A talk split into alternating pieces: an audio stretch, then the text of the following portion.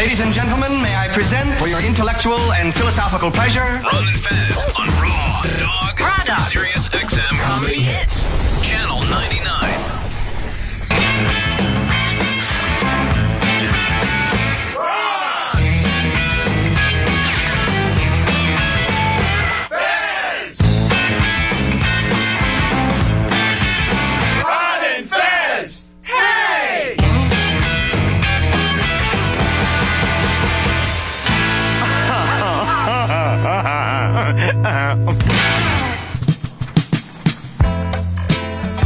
is a Philly guy, wakes up in the morning hoping Fez maybe really died.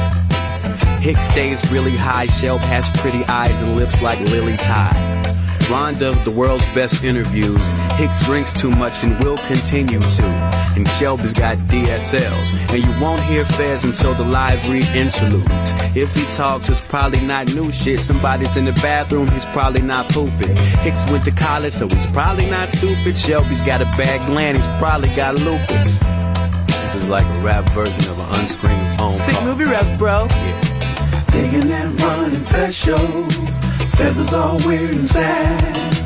Digging that Ron and Fez show. Never no turning back. Never, never no, never no turning back. 866 Ron Zero Fez. Fez. Announce who the winners is. Hicks can't do it cause he can't pronounce Bennington. Bankton. Ronnie, what you give him so much shit for? Cause he's a shitty mentor in the center. What the fucking fuck? Fez used to play a gay character. Now he's the oldest virgin in North America. He sits quiet as a kept bird. To get him talking, callers say the other F word. Fashion. And then it turns to the advice show, blame it on his mom like the murder movie Psycho. And people start to add theories. He stands in the booth so he can fart and act clearly. Came out the closet, then he starts to act weirdly. Now he has a breakdown and a heart attack yearly. Digging that Ron and Fez show. Shelby's got rotten glands. Digging that Ron and Fez show. Never no turning back. Never, never no, never no turning back. Yeah, shout out to Blowhard, Andy from Cleveland, uh, John from wherever he's from, and shout out everybody. Janice, what up? Uh, Sarah McPants, what's up? Liv Sets Fire, Trek of Love, yeah. Everybody but Lady Trucker, everybody but her. Continue to ban Lady Trucker forever, please. You know, that song just made me think. We haven't heard from Lady Trucker in forever. No. She finally took a, a you know, a, a powder, as they say in the old movies. That's weird. She hit the bricks. It's a staple in our lives. There's young Michelle hanging out with us, and guess what happened? What? He didn't turn on your mic. That's fine. That's Chris Stanley That's it's like I'm here but not here. playing passive aggressive. You're all dressed up today, Michelle. Yes.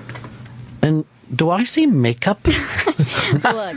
yeah. You know what? This is like the last scene in a teen movie. you know what? She is a girl, a real girl. Take those glasses off. I don't want you just to see me as the second baseman. I want you to see me as someone to take to the prom. I am the bad news bears. What was the uh, movie where the girl was so beautiful, but no one noticed till they took off her glasses? Can't hardly wait. Yeah. Now the She's all that. She's, all that. She's all that.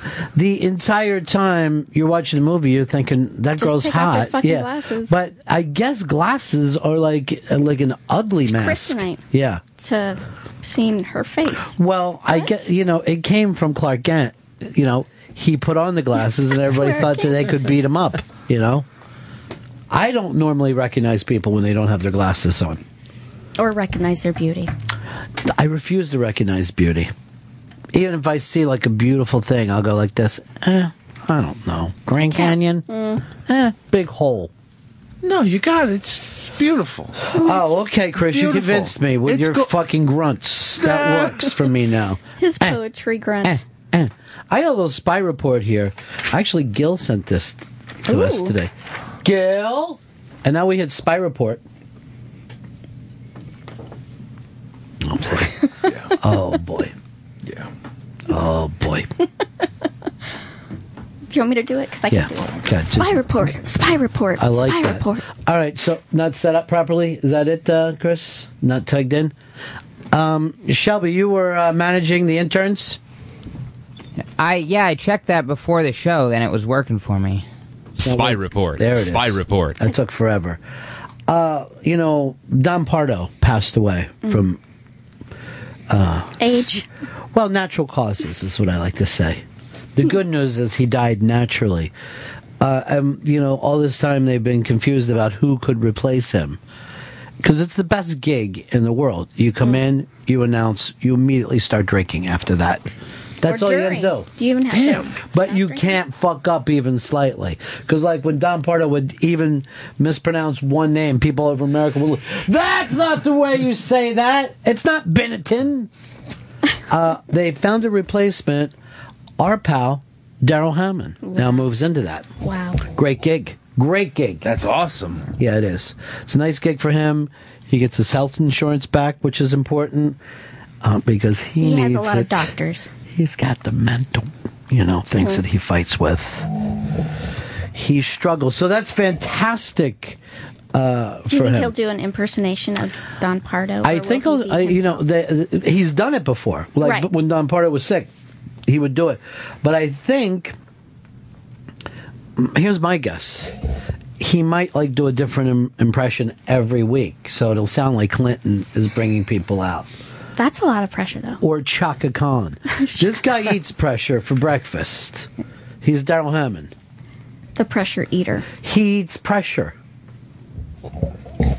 Never no turning back. Never, never know. Digging that Ron Fez show. Goddamn Mike Eagle. You don't like your lyrics? I don't like my references in that song. It Mm. makes me seem like a crazy person who can't speak, Or an alcoholic. or a person with a drinking problem. Yeah. You know who was the second announcer up for this position? It's the Ron and Fez Plug Report. Today's top plugs and headlines. Unmasked with Ron Bennington and special guest Andrea Martin will happen Wednesday, September 24th at 6 p.m. And you could be in the audience. Just go to theinterrobang.com for more information. And later on, we wrap up the 88th annual Miss America pageant by giving last year's winner the traditional post pageant burial at sea. This has been the Ron and Fez Plug Report. Is that what we do with Yeah, it's a Viking funeral. I didn't realize. It's a Viking funeral. so they're dead upon being crowned the most beautiful of America. Well, they burn them alive. I mean, they're useless now. They serve no use to society. Wow. We only have time for one, the most beautiful. By the way, th- today is a hectic day for me because I left my phone at home again. I'm like a maniac with the phone. After a little while, you're going to feel better because it's freeing. No phone. Screw it. It's just the exact opposite. I'm cut off from the universe. See, when I used to rock a beeper, I'd forget my beeper sometimes, and it'd feel great. Was And he a it- drug? Yeah, what happened when you're? Yeah, what, that's the only people who had beepers. 420 911. I better answer this, I guess. People who were drug dealers or parents, or potential parents, I, I oh, like if expectant fathers. okay, rather. expectant expected daddies. Now, were you dealing drugs at the time? I I don't know want to say dealing drugs, but I move things over to other places. Sure. You were That's what a dealer is called. Sounds like a mule. That's what a dealer is called. You don't want the handle of being a drug dealer. I yeah. Well, I had the beeper, and it was nice. It was like five bucks for the year. When I was young, I did some drug dealing, and I thought it was really fun until I found out with the arrest comes the embarrassment. Yeah, the arrest act uh, made me realize I don't want felonies on my record. That's exactly right. Now, some people go like this. What do I care about felonies? and they continue to be drug dealers. No. I kind of think that everyone who does drugs at least sold some drugs. To their like, if it would start like, all right, so I'm, I'm smoking all this weed. Everyone I know smokes weed. Why don't I just fucking? I don't even keep, compare people who smoke weed to being actual drug dealers. Oh. I hate it moving weed. It's big, Yeah. it's bulky, people want less. You know what I mean? I had a telephone number called, uh, like it was like 888 weed deliver. Yeah. I mean, it cut off a few letters. Isn't that great? That was your No, I wasn't oh. the drug dealer. Oh, yeah, That's well, who the- I would call. Yeah, there's always that thing. New York City is always remember the Cartoon Network where you Oh my god! give them a call. I haven't thought of them in years. Yeah. Holy shit! And the police used to let it take place because no one was bothering the fucking people on the street. No one was bothering, you know, Hmm. tourists and people who weren't interested. So, and there's still, I'm sure, services that go on. Yeah, yeah. it's yeah. probably internet based now. It's you. I didn't even think of that. It's probably internet. based. Twitter. They're always trying to bang people up on Twitter. On Instagram, people uh, are selling, uh, are moving stuff. Insta- like they take a picture of it and say, Yeah. yeah, yeah, yeah, I want that. Yeah, exactly. They- Uh, Instagram like. is what I would call mine. Digging that Ron Fez show. Actually, when it d- out of everything with drugs, I miss copying more than I miss probably drugs. I loved that initial feeling, What what word? like getting oh. drugs. The the idea of I having it in found the drugs, Right. I've got the drugs, I'm about to do drugs. You'll never replace that feeling in your life. That's an exciting feeling. I'm going from being frustrated to I have it, Yep. and that means everything's okay. That's a feeling that's tough to replace. now it's time to start. Yeah. Yeah, and then um, or even like getting like large quantities of something that just there's, there's Cutting it up. Then there's just there's a thrill in having so much, and you might get caught. What would happen? Well, also the thing of when you get the large quantity, you break it into smaller pieces, and then you're like, "Look how much money this is going to be." Oh, God. that's a Do you thrilling get thing. talcum powder involved in this? Is this there was a uh, thing called mannitol, which is a baby laxative that uh, you would put in the oven. It would come down, look like Coke, and then you would um, cut that before you went into. And I'm going to put it this way: the less desirable neighborhoods. okay? You didn't do that to people who Weren't constipated. no, I, I didn't worry about their constipation. This is people that you were going to sell to not a lot. And they also had the attitude of they were happy with it. Where upper class white people, or, you know what I mean, they're fucking pain in the ass. they want everything to be great. Digging out Ron Fez Show. Never no turning back. Uh, so the Andrea Martin that we just brought up, that's going to be exciting for you as well, love- right? yeah. Me too. I love everybody from SCTV. That SCTV was such a highlight for me. Uh, Was it one cast and they did it for five years? Yeah, about that. Yeah. Yeah. And like a couple like Marty Short came in Right, Eugene towards the end. But Eugene Levy was there the whole time. Levy, not But Marty came in towards the end. I think John Candy left towards the end as he became. But for me, it was always Python, SCTV, the original Saturday Night Live cast, and probably Kids in the Hall. Kids in the hall for me. Um, of like, oh, this is the guys that have it together. Yeah. The problem with all the other Saturday Night Live casts, they always get, you know, Well, you don't have a time to gel on Saturday Night Live. It looks like sometimes. I mean, Mm-hmm. not like the um, Chris uh, Elliott and uh, Janeane Garofalo. Some era. people don't last- Shame, but the, it seems like it was in that period specifically. yeah, where people were came in and out. Yeah, there was a, you know, there was a couple years that it just wasn't working. But you know, it's also fucked up when some of the people, like the original people, came in as a group, Right. And I thought that that was pretty exciting. Like, do do I like this group of people? Now, if you watch Saturday Night Live, you're like, well, these people are good. These people are probably learning. We'll give them a couple years. We'll see how they do before we give them our hearts. Let me, let me get mentored a little bit. Like Bill Hader. Yeah. Nobody mentored, you know, the early guys. You had to fight You for were it. in You had it. to claw. You were just Yeah. killing each other. They're all like, why can't I get more Chevy rolls for myself? I want to be Chevy. Never no turning back. Also, I, I kind of put the Chris Guest group as a group in with those like great groups that go together. Right. You know. That was the one with Martin Short, right? They did the um, the swimming, uh, the uh, Yeah, that was a one year deal.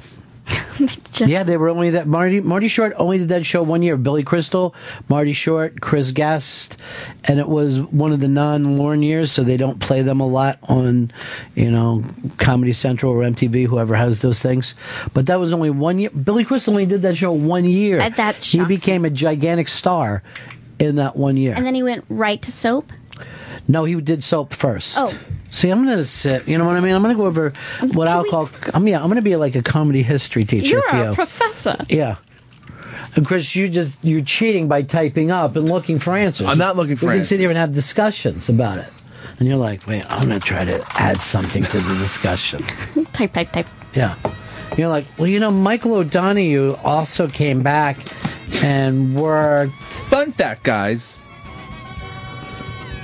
My first thing was uh, Bill, Mr. Bill. I remember him, and it was right. And then, but I was like, I don't know, six, and Hot. yes, my sisters passed me around to other friends, and That happens. Yeah, Does it make you a bad person? not me. Yeah. But that's all I remember. Of like just seeing that little thing going. I can watch this, right? Right. No, you really can't. Yeah, but at least that part of it was fun for a kid, I think. A, a hammer coming in and crushing something while it screams. It was really funny. yeah, that's a huge leap. And Benny Hill was on after it. Well, Benny Hill, it was only like run like first run in England. So when we got it over here, I think uh, who had it like HBO or Showtime probably had Benny Hill here. It wasn't on after SNL. It may have been, but the, but it was one of those things that it was first run in England, so where they were just sticking in all over places in the United States. Same with the Pythons used to run on PBS because they were pre-cable, so people would turn over uh, on PBS and just watch the shit out of the Pythons. It was an early, you know, dope smoking thing for people. because they need something. When you're when you're stoned, you have to have something to watch. Is that true, Chris? Do you still like to watch things when you're smoking the marijuana Uh, buds? Listen, reefer cigarettes. God, I hate this chair. Fucking hate it. Yesterday I did a screaming thing over, can I get a different chair? And they all said, yes, Ron, you can. You can. Well, you can. What happened? Who's my, you screaming? my gang, my, my group, my Oh. group. So what what do you do when you smoke marijuana? Listen to music. Listen to music. You can still watch things, but listening to music is, is mostly what I do after you I like smoke. lyrics so much. So that's supposed to mean. Because there's funny lyrics about you that are so stupid. I, Yeah. I hate those lyrics. I hate all the songs being made about me either being stupid or sucking dick. But you own up to it so well. So what? Yeah. I don't. I don't. The Oh, fact come that you don't care, Chris, makes me think a lot of you. I do You know what I mean? I'm like, you got your shit together. Hey, um, you got a new Highlander to play too today, right? Yeah. The Ron and Fez Highlander Comedian Football Challenge continues. I really, I really become like Pouty Cha. Where I'm like, just stupid. I thought I'd be in that pool for a little while longer. It's like, it's like you know, you can't get one. Like I'm gonna, I'm gonna, I'm gonna be on the road the next two games. Comedians fear for their lives every week. When the Eagles down 17 nothing, I'm like, I'm going to be out week one. If I took the Eagles, this is a disaster. I mean, I'm, this is one thing I should know. Some, like new SNL cast member Pete Davidson, revel in their victories. I'm, I'm really, really fucking excited that I'm still in this fucking pool. That Dan Soder got knocked out first round because he doesn't know how to read. And Dan Soder is still a laughing stock. Which, by the way, I'll defend myself on that matter. Why? Because I fucking chose right, dude. I said Green Bay was going to lose because that's what you're supposed to do in a survivor pool. But you know what? I have taken a sweet beating on Twitter because of it. The Ron and Fez Highlander Comedian Football Challenge. There can be only one.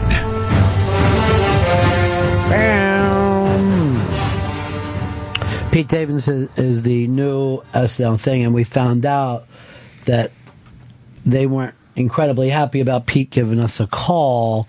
Everything is supposed to run through NBC now. Yeah, they got to okay every piece of PR Right. for every single cast member. So they don't want us, him to hang around with scumbags like us. now he's on lockdown. Yeah. is what I is what I heard. Well, that thing is a big. It's a big show now, and they just probably just don't want the cast, you know, acting like they're NFL players, where they just say something stupid.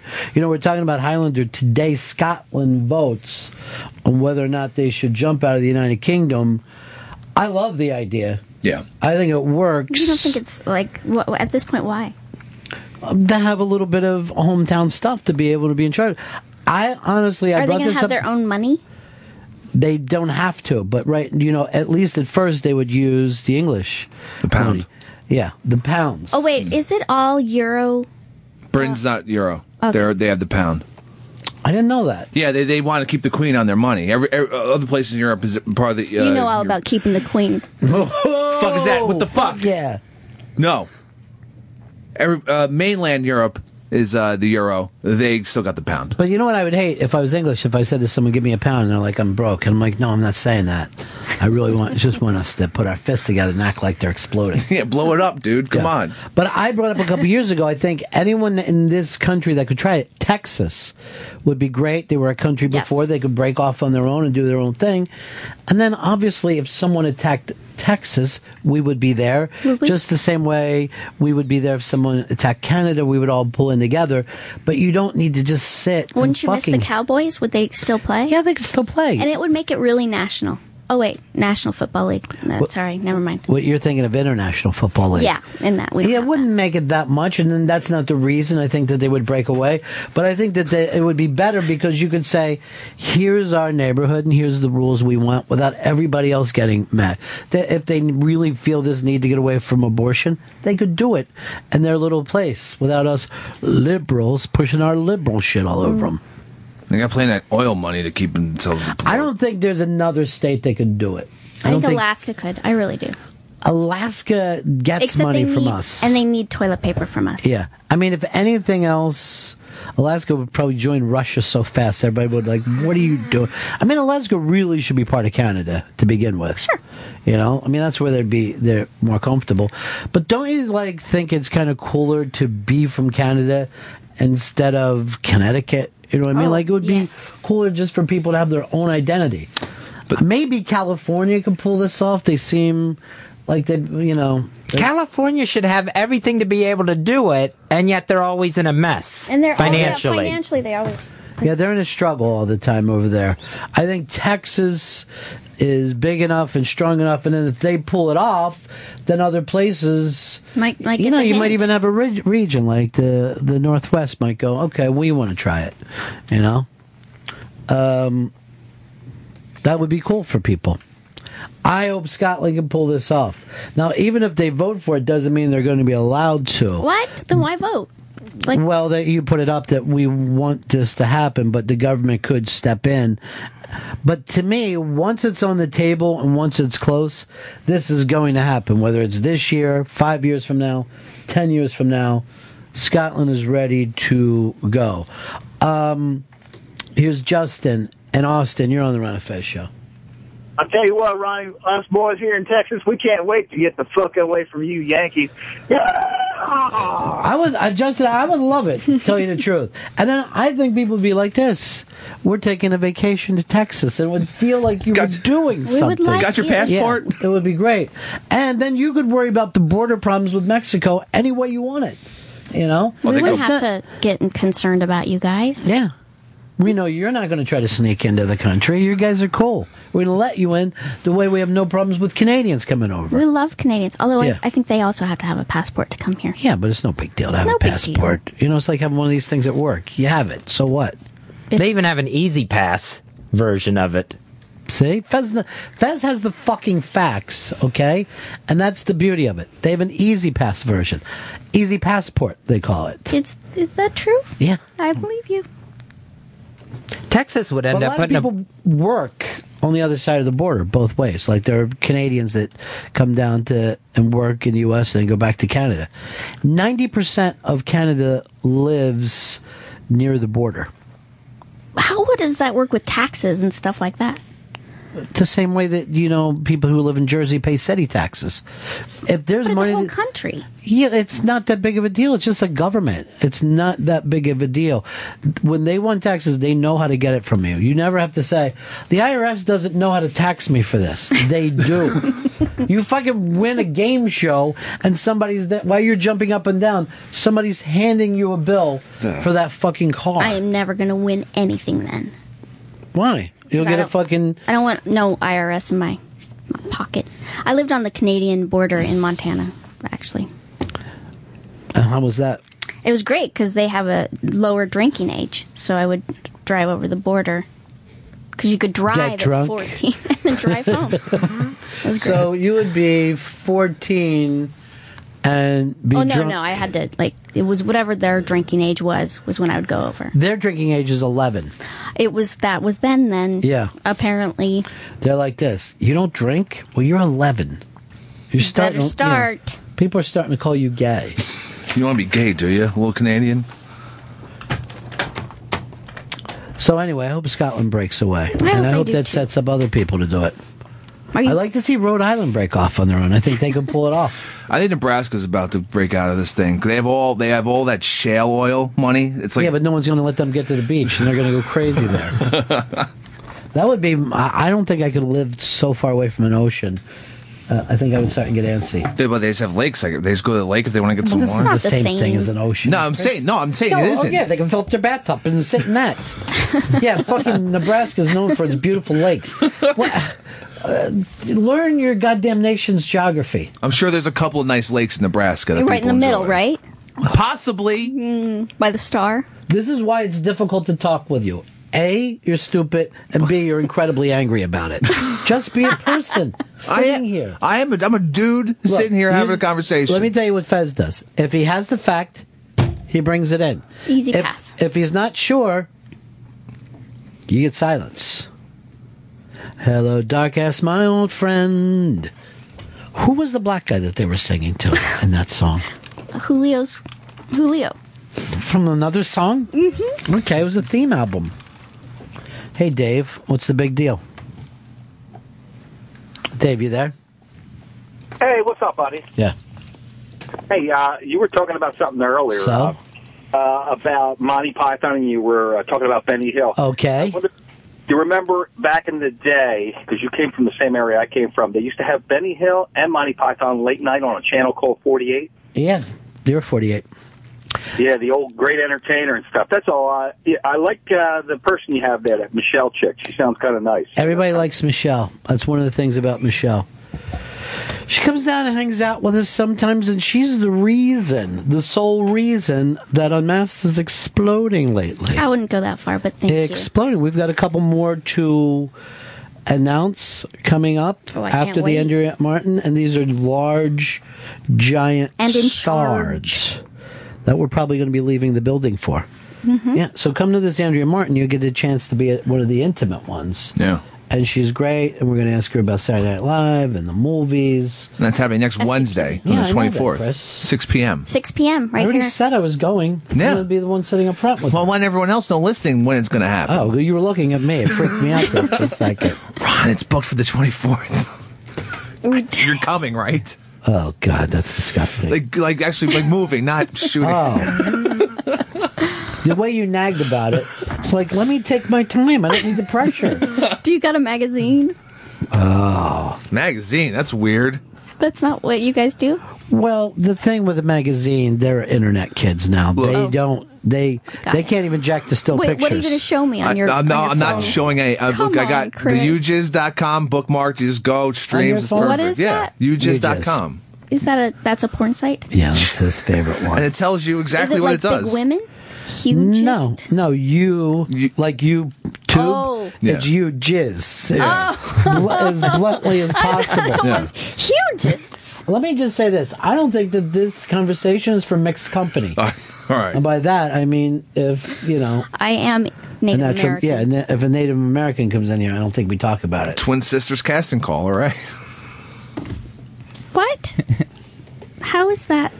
Oh, They still need- do that in movies now, like say, "Oh, I found your porn stash" to like some teenager, but no teenager has a porn stash. Why unless not? they're- Like that's the best thing. It's paper. But they don't have it anymore. It doesn't exist to them. Everything's on their phones.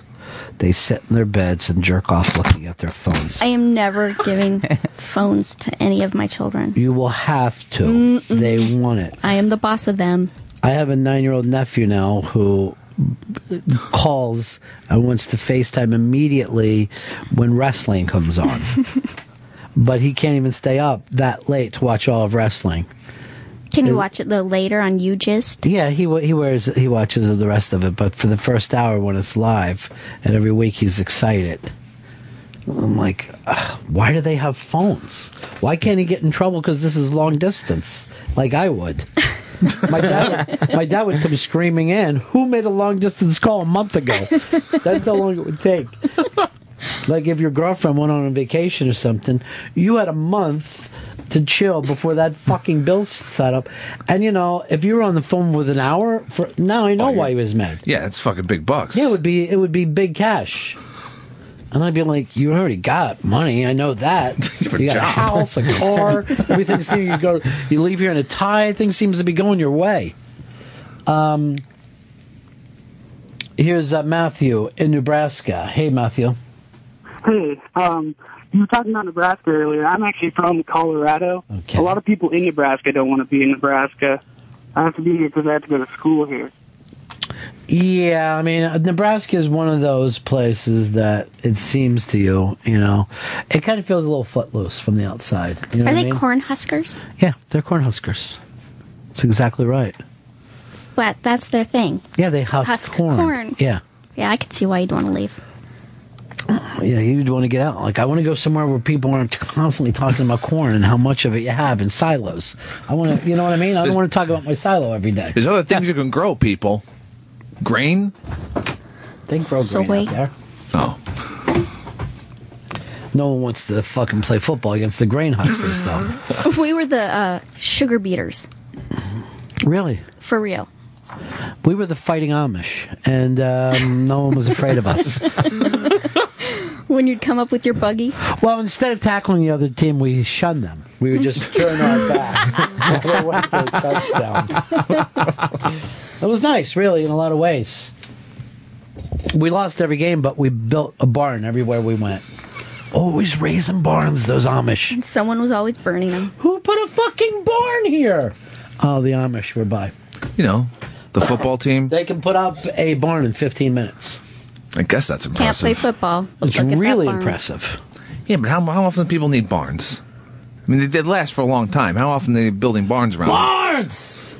Barnes, you executing son of a bitch! Do they have the materials already cut up, or is it like sort of on a cooking show where they already prepared all this, but act like, oh, you can make this meal in 10 minutes? Do you really want to watch a cooking show when people are dicing? That's all of cooking, not putting it in a pan. Well, yeah, they make it seem so easy, but when I have to take all the tomatoes and all this stuff out, the forget it. Do you hate cooking? Uh, I hate that part, the getting things ready part, Prepping. the prepping. I am Did you not. a- actually know what that term? Oh no, you did, Chris. Mise en place. Mise en place. What the, the? mise en place. That is God bless you. Everything you, you do before you you know throw it in the pan. How the does he en know place. He watches Food Network all the time. Yeah, constantly. Watch a lot of Chopped. Yeah. Wow. But I find that now that I got into cooking to be the most stress releasing time of my day. Like I can't wait for it. I can't wait to mise en place. I can't wait to mise en place. you like that part. Well, I also love cooking, but that part, like by the time you're cooking, you're like, I'm already done. This is just easy enough. But the mise en place, if you know you organize it, very very comforting, very very nice. I put it up with chopping dope, just like I said earlier. When you're fucking You sitting, there- needed to, something that- to replace that. yeah, when you're at that moment, you're like, oh yeah, cut these in the round. That's a really good feeling. Uniform rails and uniform dices. It's all that matters. I always like to just do it quickly and spread it out long. I'm like, look at that fucking rail. I'll make a rail as long as this fucking table. Let's go. Life is good, isn't it? now I just worry about the mise en place. I belong, or I subscribe to Cooks Illustrated, which is a magazine. I love Cooks Illustrated favorite. because they don't have pictures. No, it's and they're where are they at? Vermont. They are. It's uh, Christopher. Yeah, I went to see him speak one night. What's his fucking Kimball? I Mhm. love that guy. Yeah, Christopher Kimball. He's uh well, it's that Vermont thing, right, where they're just really chilled and they get fresh stuff and all that. So, so I, I've never known anyone who doesn't like to cook who likes. It's not that. I think it's since having to clean up after other people besides That's just. a, that's a rough thing. The Yeah. cleaning up is never enjoyable. I'll agree with that. But that's life, isn't it? It really you know what I is. mean? That's fucking Right. life. So when I'm ready to clean up again, I have those magazines. Well, you'll like this. Um, I don't know if we got a book around right now, but Pat LaFrieda is stopping in today. He's the celebrity butcher. He's got. He likes meat. It, that's the name of his book is Meat. And any great restaurant, yeah, I have it in front of me. Okay. Um, has Pat LaFrieda meats there. And uh, he's coming by Meat. Everything you need to know is available in stores and Amazon.com. I'm reading this book. It's um, fascinating. Um, Is it? Uh, are there recipes, or it's just about the There's meat? recipes, but also you can look at this thing and you learn how to butcher meat and you understand what parts of the meat to get, you know, and how to pick out Like meat. what's a sweet meat? Yeah, I mean, what meat you should use for what dish. Um, it's it's, Does it's it talk about fascinating crock stuff. pots? Because I like like to do a good crock. I'll have to look in the back to see if there's a crock pot part of it. But we know. But this should be great. Um, but the the best cut for a certain meal, most of us don't know that. Most of us don't go and have like a regular butcher. Doug, you're on the Ron and Fez show. Oh, Ronnie B, still a huge fan of the Blue Apron. Me too. Uh, mise en place at the yin yang. Boy, Yeah. actually, it takes you about two hours to make a meal, but I love it to death. You, you don't you don't do that with Blue Apron. I can make any meal in a half hour with them. That's the best. Yeah, well, you still got to get all the gear out, and you know, I I actually bought a whole separate set of uh, little bowls to put all my mise en place I in. do that and, too. Uh, oh yeah, love it to death, man. Yeah, My I love favorite. it. Uh, it's it's the best part of the whole thing for me. And I never cooked in my life until I started to do the Blue Apron, and uh, and now I'm like, all right, how do I expand? I want to make more Asian food on my own. I want to, and then I'm finding out places I can shop. I know where they get their spices from on the Lower East Side, so I'm going to go down there. Brooklyn too for really good spice, spices. Well, there, they- there's a place on the Lower East Side that's phenomenal, though. My only complaint is that uh, too many grains, uh, too much grain, and not enough of the protein. I do a family of four, and we usually just just have enough. That see that for me would be tough. Like if you had smaller kids with it and all, um, because they make it when you get it, you eat about the same as you would in a restaurant, and which is literally less. Not than- enough, Yeah, it is enough if you're not like a fucking you know I if like you want to eat like a human being instead of the way we normally eat. Um, here is uh, John in Georgia. You're on the Ron and Fez show. Hey guys, uh, I just had a fun fact for you. It was uh, Luke and Owen Wilson's dad who broke Monty Python in the U.S. on uh, Dallas Public Broadcasting. This is mind blowing to me. That's my favorite new fact ever. Yeah. And now Fez looks like he's fucking bummed with it because he's been the fact king for us the last two days. He's had the facts. He's a fact man. And I had no idea about this one. Uh, I'll tell you something else about Fez, and not a lot of people know this. Uh, he used to be number one in, pre- in in wrestling trivia until Sam took that honor away from him. But he's still the number one in presidential trivia. Not any presidential facts, like he can't discuss them with you, but he will tell you like a little fact about any different president. What about Johnson, Which one? the one la- Lady Bird's husband? LBJ is who she's talking about, Fez. Yeah. Maybe he doesn't know the facts as much as I thought he did. Lady Bird, what kind of. Go ahead. Uh, known for pulling his beagles up by their by their ears. See, he's got that fact.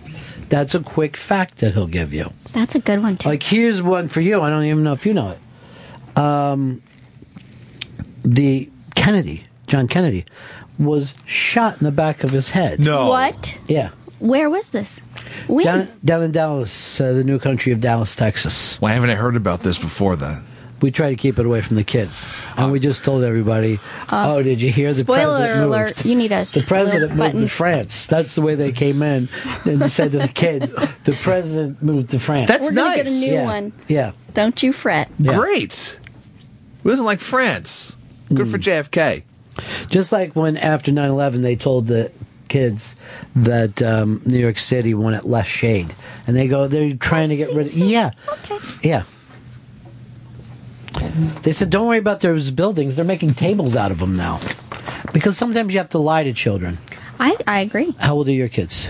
Two and five. See, mine are three and five, and to me, that's the perfect age because you can take them. And now the worst age is coming, Oh. like eleven to thirteen. Oh. That's when Oh. when kids say stuff like this. Shut up. Or I don't want to go to grandma's. It sucks there. So it's like having a big. It's like having Shelby with you. Oh, Shelby. Shelby's Is at that odd okay. age. yeah, Shelby's at that odd age. Give us a Clinton presidential fact. Um, wasn't born with the name Clinton. Look at that. See, isn't that What? fun? Yeah, that's Clinton wasn't his real dad. I had no idea. All you'd have to do is listen to one of his speeches. He always brought up how he tried to f- fight that drunk guy that was banging his mom. I only listened to Darrell Hammond's speeches as Clinton. So Well, he's the new announcer for Saturday Night Live now. spy alert. Mm. Spy, spy alert! Look, look at Spy report. Oh, it's report. It's report. It's not alert. Ugh. Spy report. Oh, I miss them. Spy report. Now I got a little spy report for you here. Spy report. Okay, we're going to do a new game only for on-demand listeners. How's that possible? We're working it out now, but we are going to try it out with us tonight. Um, On demand will have an Easter egg. Now, do you know what an Easter egg is? It's it's something that the bunny lays. Well, that's it. But in DVDs, an Easter egg would be like a fun little thing that you have to find. Like a fact about the Owen Wilson brothers. That would be perfect. so we're going to put something only in the on demand today, and you'll come back and win a collectible, a signed collectible. So immediately go to on demand. Right now.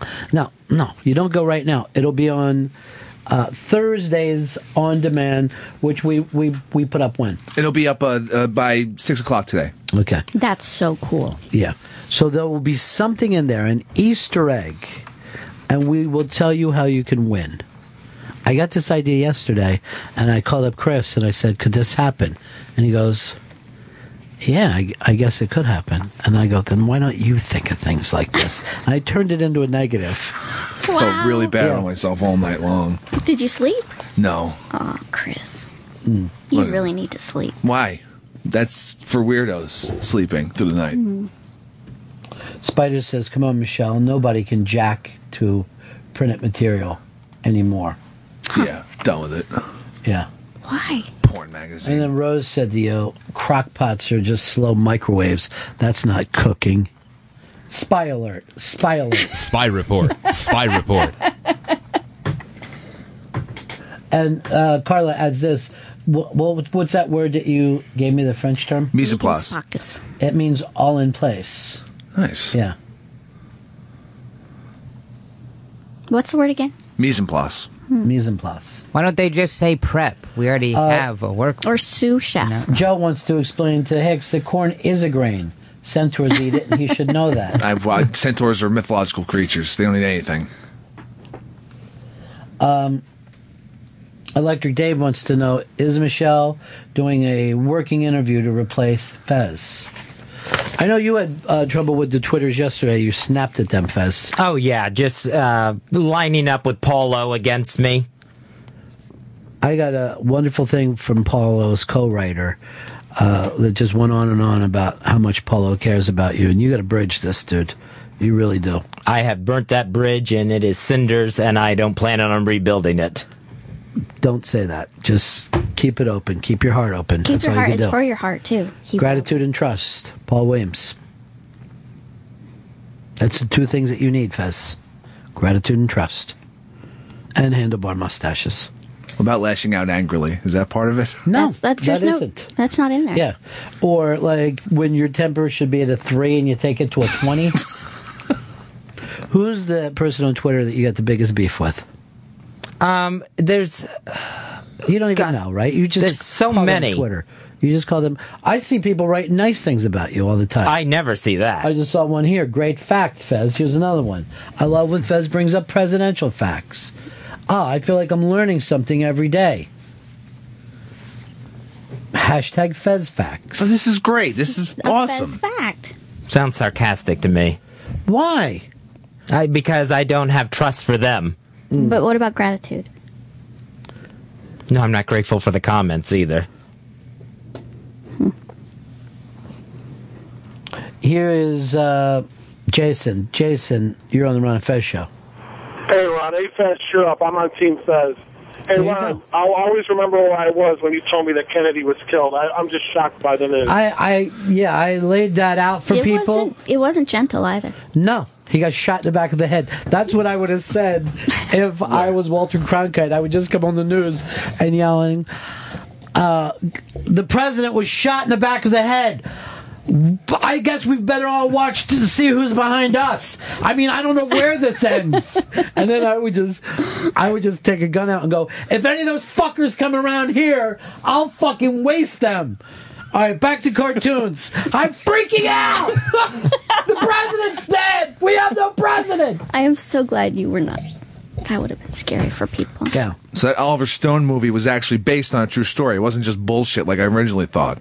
Well, no, that was uh, a mise en place. And then I would go like this. Today in Dallas, the president was shot. We have no footage, but here's a shadow puppet. Ah, look, honey, it's a beautiful day in Texas. Ah! Ketchup. Yeah. Jack, Jack. Did you ever hear her talk? frightening. We'd never have a first lady like that. I never. No, I've never. I never heard Jackie You're like, Alexis. Where was she from? Where was she from? Fez? France or someplace. No wonder it was France. Uh, Mark, you're on the Ron and Fez show. Hey, I wanted to ask you guys if if Fez or Ron, if they've been watching any of the Roosevelt uh, document documentary by uh, Ken Burns. Uh, I don't watch Ken Burns because um, it's too slow moving for me. I like You don't stuff have that's 14 hours? fast. Yeah, I like to get fun facts from Fez. Fun presidential facts. Give us a fun fact, uh, Fez, about Grant. He's buried in the in Grant's tomb. See, no one else fucking knows that.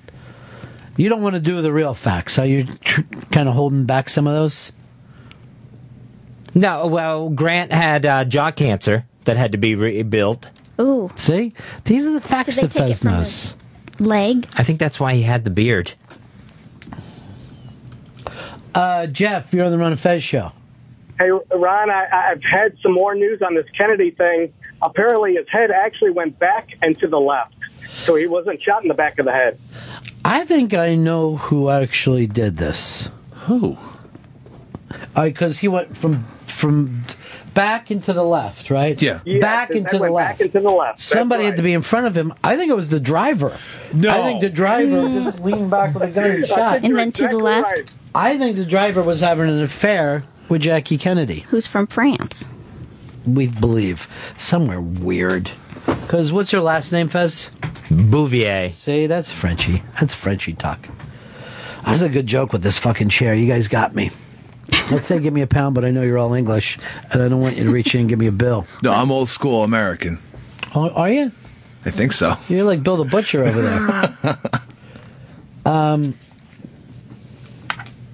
here's a Fez fact. Fez saved a pack of matches from the bar the night he met Ron. That's uncomfortable, but that's true. Um, I might kid around, but I always want to be hashtag Team Fez. Hashtag Whatley Posse. Hashtag Obey Fez. That's from David. Uh, Andrew Johnson was a fan of bumpkins. Fez facts. Oh. What's a bumpkin? Someone who's not.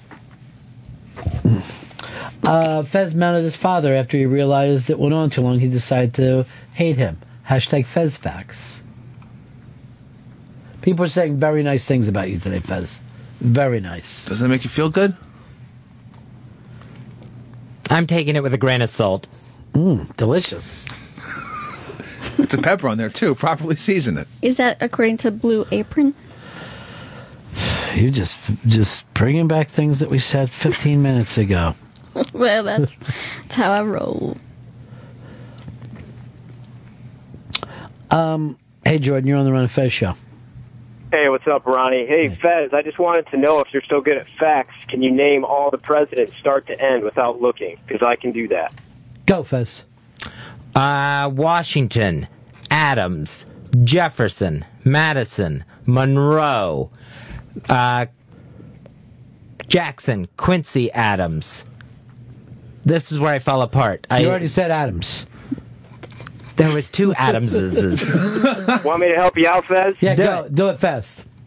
All right. Washington, Adams, Jefferson, Madison, Monroe, Adams, Jackson, Van Buren, Harrison, Tyler, Polk, Taylor, Fillmore, Pierce Buchanan, Lincoln, Johnson, Grant, Hayes, Garfield, Arthur, Cleveland, Harrison, Cleveland, McKinley, Roosevelt, Taft, Roosevelt, Truman, Eisenhower, Kennedy, Johnson, Nixon, Ford, Carter, Reagan, Bush, Clinton, Bush, Obama. Knew that since the fourth grade. Didn't you miss like the Hardings and the Coolidges? There were no Hardings. I did not. How did you even know the Obama stuff in the fourth grade? See, I went for the joke there, but I I don't know how you pulled that off. Tommy in Texas, you're on the Ron and Fez show. Ron, I was just uh, reviewing the footage of the Dallas shooting here. Yeah. And if you look behind the grassy knoll, a young Fez Whatley, handlebar mustache, and the same shirt. That's not true because I saw that footage and Fez was up on a gassy hole that day. Oh. And that's uh Oh, That's completely. Why do you say nasty when you know that's his thing? This has got to be a place of just pure acceptance. Hot farts. I accept Michelle for having children. I don't call her Thank breeder. Thank you. You. like having kids? No. It's too hard, isn't it? It's really, really hard. You know, you're ruining their lives. That's the hard part. That's I, I learned from one of them that I am recently. So Is that right? yes, he screamed it outside a window to me outside. So What exactly did he say? he just said, "I hate you," and uh, my next door neighbor wouldn't look at me in the eye. I was waving, "Hey, hey, hey, Lynette, what's up?" Lynette, don't pay any attention to him. I got him all sugared up. Too many cupcakes. I hate you. It's the sugar talking. If I think back some of the things I said to my mom, I'd never stop crying because I know that I called her selfish before. When it has to be the least selfish person, a mother, it's you know what I mean. Yeah. They just have nothing of their own, and then you think. I remember doing this like when I was a kid. If I would see people without children, I would think those poor bastards. They missed the joy of childhood. Like when someone would move into their neighborhood and they didn't have kids. Yeah. First of all, A, I hated them. B, I thought they were creepy, and then C, I would be like those poor. They'll they don't know, know the joy. Yeah, they, They don't know the joy love. of children. I must have just. There must have been just too much for me to think the kids were great in that day. Instead of now, the way I see it, a couple without children can go on vacations and have money. Oh, The stuff they can do. They can have Yeah. dogs. Oh, the places they'll go. Um, hey Tom, you're on the Ron Fez show. Hey, Ron. Uh, big ass card, 5298. Hooah! Hooah! Hooah! That's old school. Hey, tonight, make sure, since you're old school, go and check the on demand. We're giving out a big prize for this tomorrow, a collectible. There's an Easter egg somewhere in the on demand. It'll be the on demand for today. That's Thursday, September 17th. Today's on demand. Oh, that's great. I certainly will. Ron, I have this great theory about Fez. I think it's a positive thing. Um, you might remember Phil Hartman used to do this routine on Saturday Night Live where he'd play Ronald Reagan, and everybody thought Reagan was this simpering, whimpering old guy, and call it Nancy Reagan mommy. And then behind closed doors, he was this kick-ass president who took command. I think that's the way Fez really is. He he plays this character on the show, you know, this loser, this guy who has no life. He doesn't like music. He doesn't like everything. He's always having problems. And I think he goes home and he's this uber gay, and like he's got two uh twinks in the in the closet. Like I would love to believe this. I would like love, this. yeah. This is true. I, am gonna, I'm gonna hope to believe this now. I love that America has Yeah. started believing that about Reagan, though. Yeah. Well, half of America now thinks he was together. You know, like, oh, you know who our greatest president was? Reagan. And they want him to be on money now. Like, yeah, put him on money. Ugh. That's good. Put him on money. Just a quick correction: the on demand is from today, the 18th. Oh, good. We can do calendar fact. Well, I- calendar fact. I didn't want anyone pulling up the wrong show. All right, so he's an asshole. I got it. I Goes got on. the date He wrong. never knows fucking dates. This idiot. You're right. Jesus. All right, here's this one. Someone, Aaron Munson, wrote this on the Twitter. King Kong's dick is wetter than Fez. Hashtag Fez fact. and that's dry. Right, Rex wants to know Does Fez have shower fantasies about Ron? Say no. Please say no. Well, Just say no. mm, mm, uh, no. See? Nothing weird about us. Liz Sets Fire has a Fez fact. Radio host with the most guests to mention not speaking with him. We had that yesterday. We had a guest in for an hour, and Fez was sitting right where he is now, and then he turned to Fez and go like this. At the end of the show, he goes, Fez, I wish I would have had the chance to talk to you. and what did you say back, Fez? Oh, that's okay. I enjoyed. I enjoyed it. There's something insane like that. So Hari was prob was aware that Fez was in the corner the entire time, just waiting for him to say something. Yeah. If, for him to say that at the end of the He was hour. a little creeped out Yeah. because some people think if you don't talk, you don't like them, you know? I used to believe that. Yeah. Now I just think he's waiting for a fact Right. to bring in, you know? Shelby has it isolated from yesterday. From Oh, yeah, I'd love to hear Oh, the nice uncomfortability. work. All right, we got to wrap this up. It was great meeting you. Yeah, dude. it's really nice to Yeah. meet you. Fed, I'm sorry we didn't get to talk more. Oh, I'm good. I, I enjoyed it. That's what I said. Oh. Did that roll around in your fucking head all night? Oh yeah, it was rolling around when I was saying it. You hear the stuttering before it. I have to get rid of this fucking chair. I'll just fucking stand up during the show. I cannot stand that chair. Um, let's go over here to. Uh, let's go to Richie in New York. Richie, you're on the Ron and Fez show. Hey, Ron, million bucks. Hey. Hey, uh, good to hear uh, Fez more today. I was missing him the past couple of months, but I did have a trivia question for him, or a fun fact. Did he know that Shelby's got six and a half inches? All right. Look, Fez studied the presidential facts. Well, I did know somebody that was probably as good as him. Stalker Patty also follows along with presidential facts. I didn't know she was such a big. Uh, Well, I do like weird facts. Like Oh, that. That's my thing. I collect weird facts. About other people? Yeah. I've always been curious why people like to know facts rather than the subject at hand. You know what I mean? Like, I would think if you were interested in something, you would study it and be able to discuss it. But some people just like the fact. To isolate it. Yeah, they just like an isolated fact and leave it at that. And I find that part fascinating. I think that's because of school. Because school has like, te- the testing is learning facts. Learning the facts and that's it. Yeah, and then right, I'm not thinking about it. I'm just right, this is the answer of a date of whatever war. But see, now with Google, you can go in and read um, uh, just tremendous amounts of material about a subject. If you're you're driving along and you think, "Hey, what you know." What happened back then? You could spend the next two days just obsessing upon it as if you were living in a library. It's cra- like after, after every movie or every anything you hear about that you don't know about, just go find a Wikipedia, all the references. Uh, now the new thing that annoys me is be watching a movie with somebody with a phone, and then they look it up and they start saying to you, "You know, this guy was also in." And you're like, I, I, I'm guilty of that. Uh, mm, I'll say 90% of the world is guilty of that now. And I'm like, but we're watching a movie. But I like this no. isn't fun facts. no, but no, Clint How- Howard was in a yeah. whatever. He does a lot. Well, of he's the best. He's around. Seriously, if there's anyone that we should spend our time thinking about, it's Clint Howard. I love that guy. Me too. Me fucking too. um, Gino Bisconte just wrote, Daddy is up on the iBang with four NFL picks. Talking tonight's Tampa Bay versus uh, Atlanta and hashtag Adrian Peterson. Gino Bisconte, he gives us the picks every week now. Yeah, They're sexy too. Four and zero first week, two and two second week, six and two in the season. That's, That's strong. amazing. That's fucking That's bank. fucking seriously. That's quite your day job time.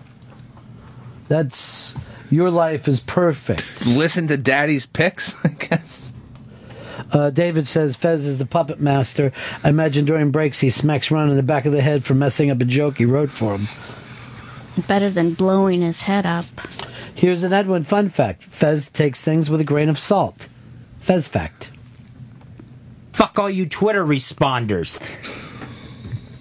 That made you jump up. I had it's just so fucking loud. No one knows how to do levels around here. Ooh, That's not on me. It's on Shelby. I love it. I didn't say you. He was looking in my direction You when he said yelled. no one. You could have said Shelby, but saying no one means you gave both these assholes a smackdown. I didn't know where it came from. You don't have to backtrack. You fucking nailed them.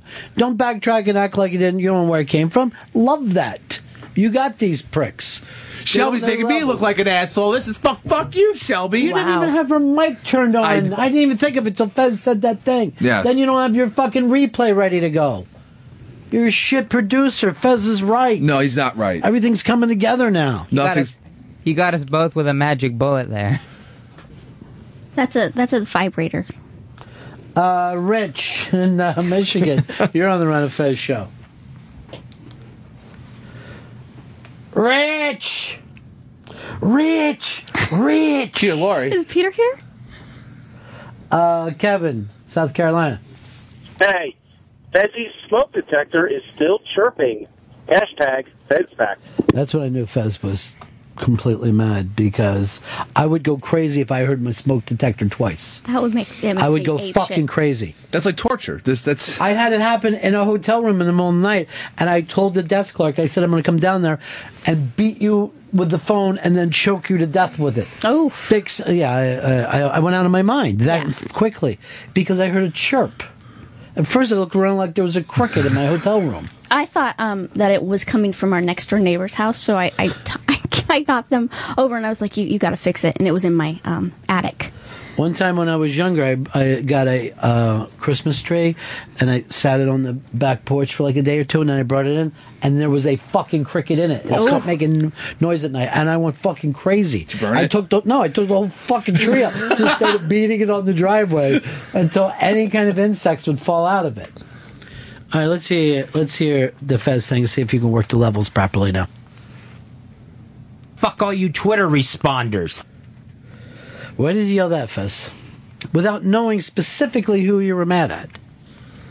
Well, it was it was just a barrage of Twitter responders all at once coming after me over Paul O. Fuck all you Twitter responders. I'll Little tell you hot the there. truth. Um, Did you start watching football again?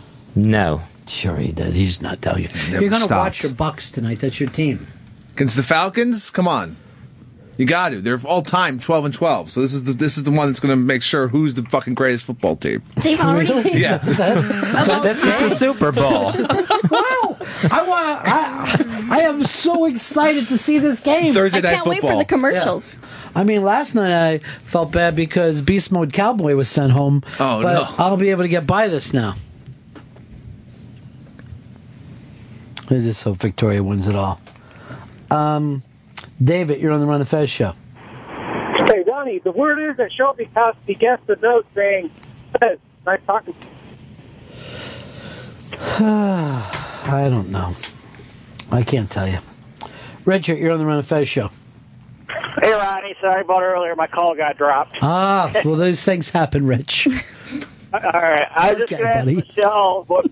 I was just going to ask Michelle what she does now that Tim Sabean ain't around there no more because I think they got rid of him with Ant. didn't they? Um, yes, they both s- tweeted some things. well, Michelle's job is all over the place. It's All very, over. very exciting. And one of the things that she's done, she has taken over Unmasked for us.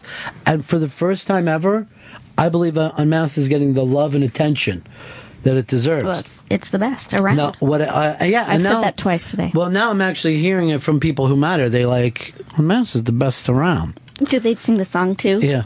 Simply the best. Uh, but I'm worried that you'll bore of it and go off and start doing other things. No. Because you're a troubleshooter. I, I, I, I identify trouble and then I shoot it. Trouble, trouble.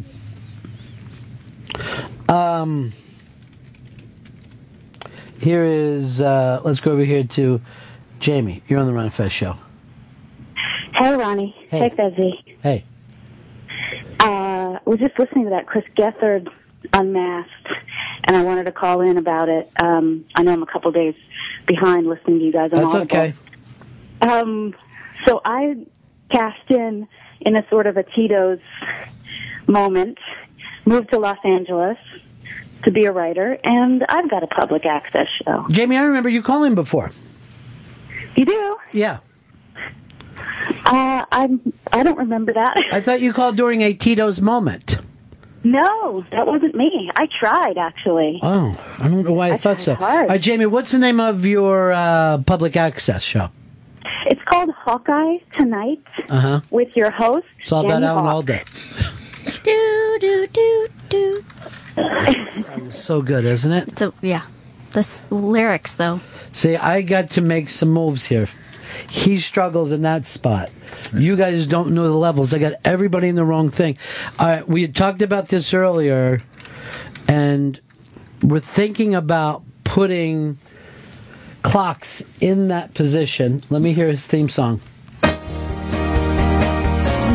The only intern with a theme song. Ever?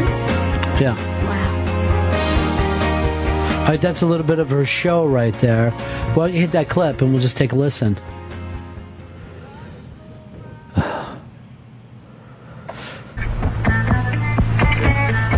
Cool theme song. Beep, beep, beep, beep, beep, beep. Yeah. Turn the bass up just a little bit. Good. Now bring the drums. And it will be a calling card of sorts for other shows. That's what I've been told. That this is the way you showcase your skills and your experience, extensive experience, extensive history in broadcast. Well, first of all, you're dynamic on TV, Jamie. Oh, thank you, Ronnie. This is sort of a character that I'm doing, and I got to say, I've had the best time doing this. I can't imagine doing something more fun. Michelle, you used to do some sketch work in your life, didn't you? A little tiny bit. Oh, Michelle. yeah, Yeah, Michelle did too. an improv show. Were you on stage with it? Um, I I mostly did improv, but I have written some sketches. Chris is doing a, a piece right now. It's called "The Man Who Doesn't Know Levels," and it's fun because it'll come in really loud and then far too low. But then when he goes, "I know levels," people go, "Well, we weren't talking about you. It's a uh, we character meant piece. someone else." Working to, to stop it, to you know, to stop it. But yeah, that's the important thing about character pieces. You know, You just gotta have levels, yeah. You got, gotta well, you, you got to just enjoy it. It's got to work on different levels, right? you know, more or less. Levels. It's all about the levels. Yeah. Well, the show is actually improv. It's uh, what I do is I introduce the guest, and they don't know they're an improv performer, and they don't know who they are until they come on. So that's See, sort of that's what you like, of the They Michelle. get suggestions, Yeah.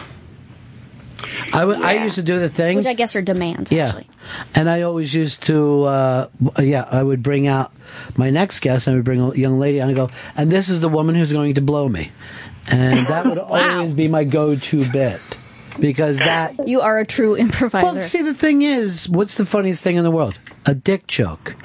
You got to start with it. You know what I mean? you can only go up. Yeah. Ronnie, Ronnie, can I use that? Yeah. All right. Yeah. You might want to say I eat me, but that's your thing. Jamie, I'm going to start watching this every day.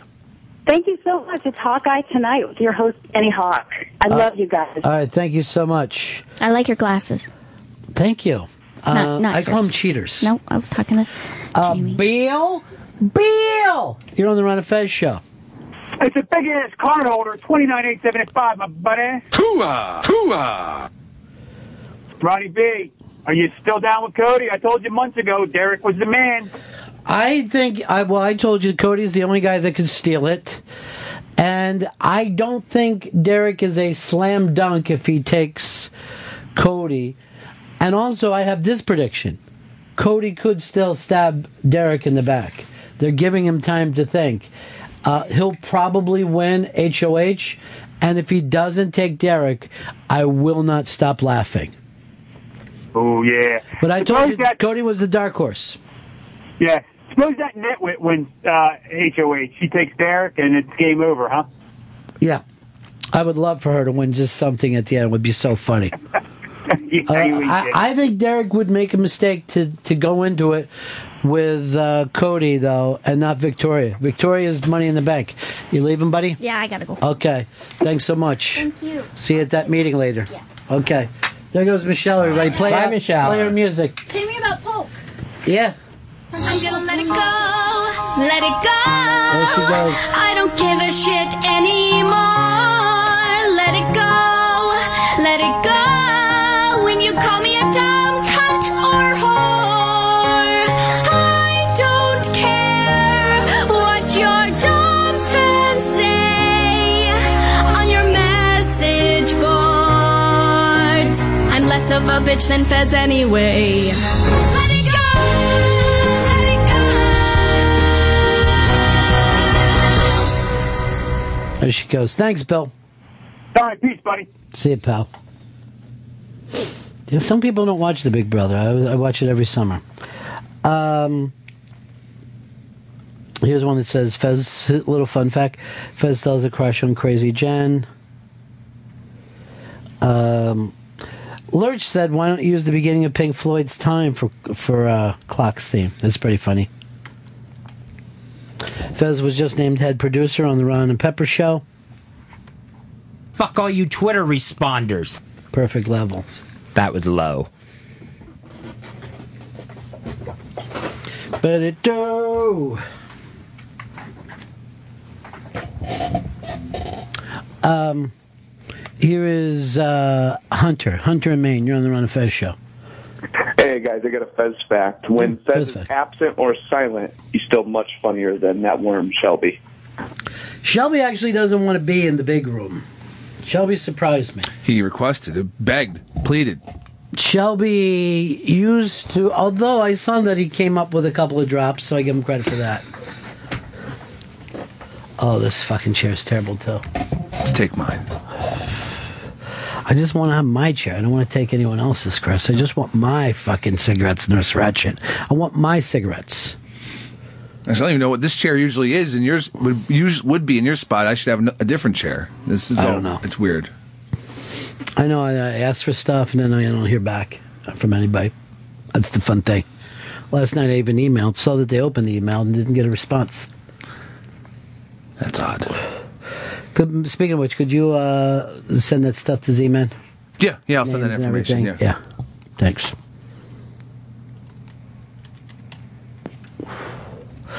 So anyway, Pat LaFrieda's coming in today. Talk a little meat with us. You ever grill at all?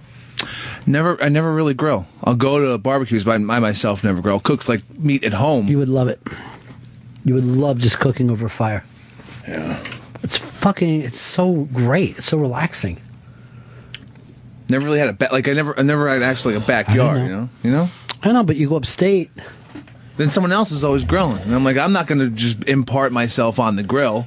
Impart myself? That doesn't fucking. that, That's- that was the wrong word. It's not our language. That's something completely different than our language. Hey, an Easter egg, your chance to win. And why wouldn't you want to win? Uh, just go to On Demand and listen. Um, I was planning on calling him tonight during the game, and here he is now, Brooklyn Blowhard. Hey, hey, Blowhard. Yes, sir. I was planning on giving you a buzz tonight during the game. How you doing? Yeah, I'm still in the hospital. Still there, huh? Uh, yeah, diabetic uh, foot foot, in, foot injury again, a diabetic foot wound, and uh, had a little surgery, and uh, going to send me to rehab for a couple of weeks after this. So I can't hear the show. I miss you guys. Just wanted to say hi. Uh, you doing okay though? Yeah, I'm hanging in there. You know, it, it could go either way. Either I'll be coming back doing river dance with you, or I'll be at a one-legged tap dancer from Brooklyn. I don't know what's going on, but we'll just see what happens. I've been in the hospital for over a week, and it's like time to ship me off to a rehab center for a couple of weeks. I'm just you say no, no, no? Oh, please! It's just a, just a strange experience. It's just. uh I just had a beautiful, beautiful girl walk in. She looked like a model, and I said, uh, "Who are you?" And she said, I, "I'm a volunteer. I am a companion." Big Russian girl. And I was like, "You're my companion?" And she says, "I volunteer. I talk to people in the hospital." I swear to God, I thought somebody bought me a hooker. Yeah, let's talk about my dick.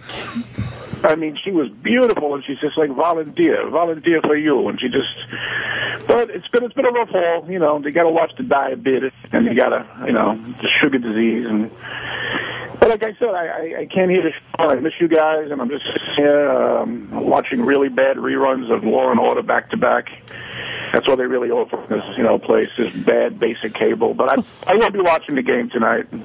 All right, buddy, enjoy. Okay, we're thinking about you, pal. Yeah, and I miss you guys, and hopefully uh, things will work out, and I'll, I'll definitely be in touch, bro. All right, talk to you soon. Take care. God bless. God bless the blowhard. Godspeed to his foot. That's a good thing, right? Godspeed. I don't know why you say Godspeed to it. So that Godspeed to make it better. Doesn't exactly make it better. Oh. Um, semi clocks in.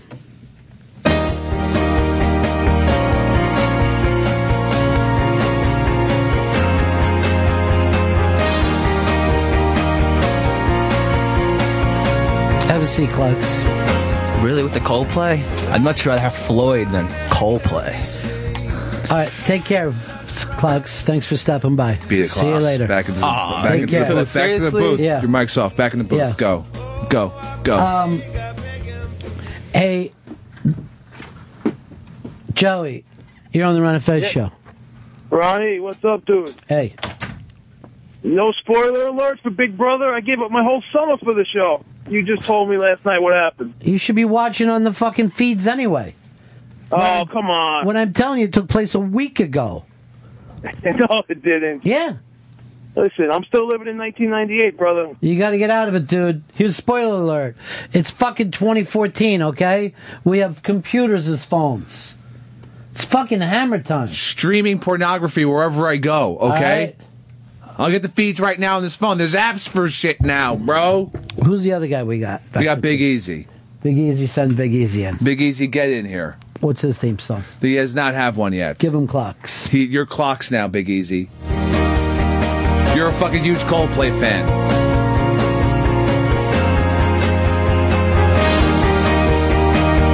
Maybe you get yellow. Big I don't. Easy, how you doing? Doing all right. I'm doing all right. There's a thought we need somebody to come in here and run the computer during the show, but somebody who doesn't bitch about everything that we have. Now, your name initially came up. Shelby gave it. I thought clocks because he's a little more outgoing, but you see how negative he is, right? Yeah. Yeah, you complain about a song. I mean? Yeah, I mean, what's the fucking shit, right? So, um, let's put you over there in front of the computer, and whenever you hear us bringing up stuff, you just bring it up on the computer. All right, cool. All right? All right, yeah. And then if I say Big Easy, I got a question for you, boom. All right, you yeah. look it up. All right, cool. And that's how you get to be, uh, you know, that's how you get to be a mic. Get some. Yeah, Yeah. you go get some for yourself. Get up there, Fez. Get the ease in. He's in Big Easy. Yeah. Now where do I put Fezzy? I got him off that. Shelby took him off the other one. You took him off that fucking board. I don't know what to do here. But that clocks, I don't say it, you know? I, why, why every, every time he's come in studio, he's had a, had a bitch, had a, has a fucking axe to grind. yeah, I know. Come I on, know. man. Instead of saying, I just got some mic time, oh my God, you're giving me a theme song. National radio show. Yeah, I wish I had a theme song. It's coming your way. Don't worry about it, Ease. I don't even know if I like the name Big Easy for you. That seems like a stupid name. Well, if you could think about anything else. What else I'll do you take- like? Uh, what else do you like to do? Um, I play mm, video games. I watch sports and just hang out. Holy shit! Video games and sports. This guy's so unusual for a young man. Well, sports Yeah. video games. Yeah. Madden? Yeah, I haven't bought a Madden in a while, but yeah. Oh, FIFA? I was, I was actually thinking about getting Madden this week. You should definitely, dude. You Well, got they, they it. did that thing where some of the players were tiny. Yeah, they were a foot a yeah, foot it fucking tall. freaked me out. Didn't you see that? I saw it. Yeah, I like that. There's pictures. Go over the iBang, put up Madden there. But when I saw that, it fucking um, freaked me. Right, Ed Rooney wrote this: "Our Father, up in heaven, Godspeed, up, healing Blowhard's foot." That makes sense to me. Spider says, "Fun fact: Fez was so mean he once shot a man just for snoring." Edwin said, "Michelle is less of a bitch than Fez anyway." Fe- David says, "Fez fact: always bring a centerpiece." I go ahead and click it. I can see it from here. East. This fucking freaks me. Freaks me. Yeah, I'll just give a little forward so you can. Yeah, there it is. oh my god! I don't know why you find that funny. I find it fucking frightening. I love it. Yeah, you guys run over right here. I just think it could end up happening in life. Tiny players is the scariest fucking thing ever. They used to do that stuff in video games like back in the day, like Super Nintendo. I'm glad they're bringing it back. I think it was a glitch, but No. they haven't Oh, really? You No. can really do that? Wow. Yeah, they do it for real. um, oh, you know what I want to play before we go to break? This is from tomorrow's Unmasked, and this was Chris Stanley's favorite fucking thing in the Unmasked. We found out uh, where fish sticks came from. Which, where would you put this on the South Park um, joke thing? Oh, top five all time out of all 15 I would years. agree with. I would agree. The Kanye West gay fish Yeah, episode, which just so fucking funny. it was good, yeah. Now, the thing about it is, he gave us a backstory of how it was written. Fascinating. This is going to be up on the iBang, and we're playing the whole thing tomorrow. But give a listen to this. It's a gay fish. Uh, I, I relate to when you work when I work with Trey Parker, and it feels like his whole reputation hangs on every single joke. Mm-hmm. And I'm like, and I would watch him going like, "This is why this show's so good," you know? Yeah. Because I go, you have every reason to just literally be like, like Book of Mormon and South Park. You created two of the funniest things of this century, you know. Yeah, sure. And we're talking about uh, the Game of Thrones episodes, and he's banging his head against the wall, going like, "This isn't working. This isn't funny. What is your fault?" You know, it's it's always a struggle. And I go, "Oh yeah, that's like." That anxiety, you, you need Sure. that. It, it's Well, a good engine. You know? Yeah, look what Trey does too. Then he'll put himself in an, in the next thing that is just a ridiculous chance to take. Oh, we're going to do this with puppets, and you know, we're gonna take we're gonna make it as hard as we possibly Yeah. can. Yeah, but seeing it through yeah believing in it. He's I, this sounds so pretentious but it's true he is they're like artists you know? They're like someone who goes this is what i believe in. This is what i think um uh this uh this means everything to me. It's like an extension of me and this is uh and uh, uh, and and you put all of yourself into it. You put yourself a hundred percent into everything. Every joke at South Park, both he and Matt are putting all their their being into it. And I can tell you from working or knowing people work with other people, you get a bit of success and you kind of delegate. And Sure. go, I want to go sleep, and I don't Yeah. blame them. It's like I worked for ten years. Can I just relax and you run the show now, and I'll kind of oversee it. And I that's not a disparaging thing. I get it. But when people say, how is South Park still so funny? It's because those guys, they're treating it like it's the first show every week. How did you get in with them? Because it, it doesn't seem like there's a lot of people in that circle. Um, I became friends with Matt Stone. Um, and I was shooting a movie in Vancouver and I, and he goes, Oh, what are you doing? And I'm about to wrap this movie in Vancouver.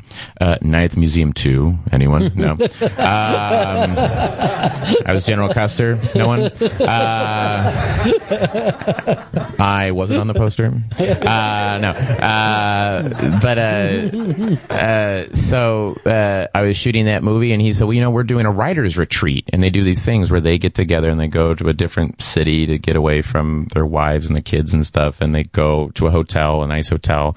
And every morning you wake up, you have breakfast and you talk about South Park and then you go and you visit whatever's in that city. You go on like a little dumb tour thing and then you come back and you work on South Park and then have dinner and then you go home and it's, it's a dream. And, uh, so he said, you should come on the writer's retreat. It's me and, uh, Trey and, uh, this very funny woman named Erica Rivinoja and a Vernon Chatman, who's one of the funniest human beings on the planet. And um, so we all went, and I went and hung out with these guys, and we went to this thing. It was a it was called a fish a salmon ladder, where you watch the salmon like go up, and we and Trey like took us kind of like a dad, and he's reading the brochure, and he's like, "This is really interesting, guys." Like, and we're like watching this salmon ladder, and we're kind of like, "Oh, this is funny." and uh, and I'm like, well, this is interesting. And uh, and then Matt was like, what if one of the salmon was like Evel Knievel and he was just on a big motorcycle and just like, and we all started laughing. And then and then someone was like, yeah, and he's got a big dick. I go, oh, yeah, he's a fish dick. And then and then someone went, fish dicks? And I go, no, no, fish dick. What do you mean fish dicks? Like you put in your mouth, like you eat fish dicks. I was like, no, no, fish dick. And then Trey went, no one's ever made that joke before. And he's like Googling it. Someone's had to make, that's the dumbest joke. Fish dick, fish dicks. And no one had made the joke before. And then that turned into an episode about Kanye West being Yeah. a gay fish. And that's how episodes are Yeah. made. And I'm like, wow, that's how it happens. it's like you're kind of just fucking around and then, and then you come up with a great episode. That's how Kanye's nightmare started. Yeah, People- about him being a gay fish. yeah. I am not a gay fish because we had because it came about it was like who doesn't have a sense of humor about themselves, and then and it's like who who who would not get the joke, you know? Uh, and it was Kanye West, and then we had uh, Vernon Chatman. This is why Vernon Chatman is so funny. Is we go okay, so Cartman comes up with a joke, are you a gay fish? and everyone gets a joke except Kanye West. So he has a press conference going, I am not a gay fish. I'm not a gay fish. And uh, and then his guys come to him and say, Hey, we found the guy who came up with the joke. Um, we're gonna beat him up. And they go, Okay, so they found Cartman and Vernon Chapman went, What if they found Carlos Mencia? Because he steals jokes.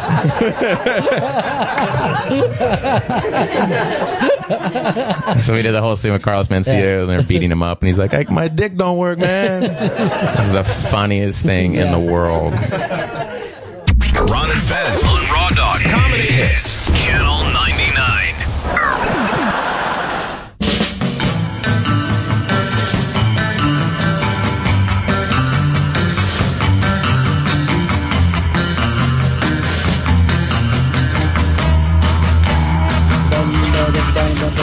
Bum bum bum bum.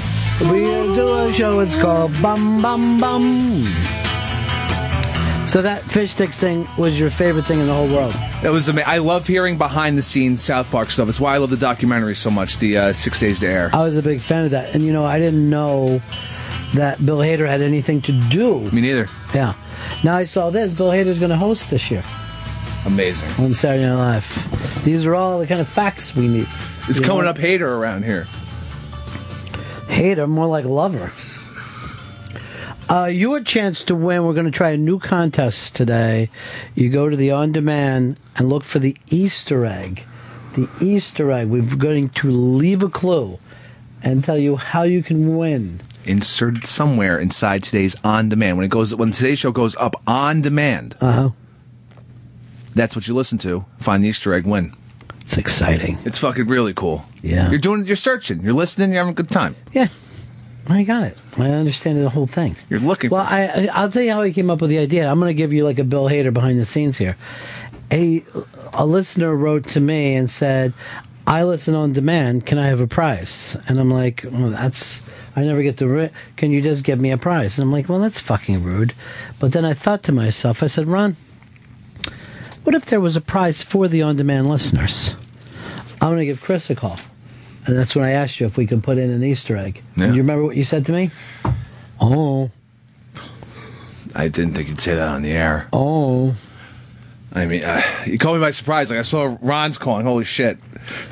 Coming up in just a few moments, Pat LaFrieda will be here. If uh, this guy's basically the celebrity butcher uh, for New York. Um, at Pat LaFrieda is his place. Maybe we'll even do a first responders for Pat. Give out a prize there because he's got this fantastic book, Meat. Everything you need to know. It's available in stores and on Amazon.com and LaFrieda.com for more information. Um, but anyway, he's. I love finding out about food, where to get it, how to prepare it. And then the other thing, and this is, you know, Pat LaFrieda is like Tito for me. I love that family business that becomes big. You know, one guy going, I, I care about quality first. How can I make something great?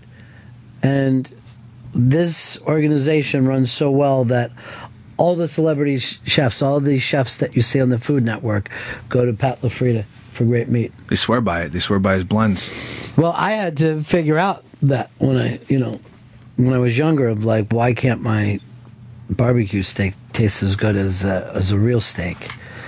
And I'm not going to lie to you here, I was not buying the best meat. I had a, an idea there. What's that? Less, the less you pay, the more meat I'd be able to get. I'm still going by that. Yeah, that's that means you'll never make it. You'll never make the good stuff. You got to get the good shit. You know that from weed. Yeah. You know what I mean? Yeah. You can bo- you can buy more more bad weed, but it's better to have good weed. This weed's brown, but I have a ton of it. it doesn't get me that high, but I'm smoking it constantly.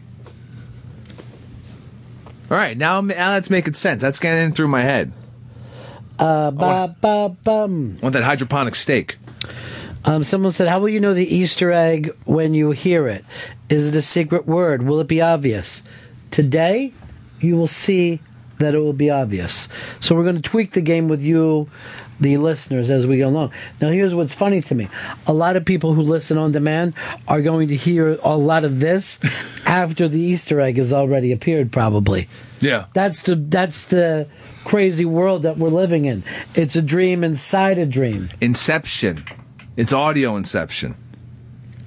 Oh, Pat LaFrieda um, is next. His book, and it's a it's really a gorgeous book. It's called Meat. Everything you need to know. It's available in stores and uh, Amazon.com. You're going to see the best cuts of meat and how to buy it. But there's also tons of pictures of food. Um, you know, for people around the country who don't know the magic of a good braciole. I feel sorry for you, but you can get started now.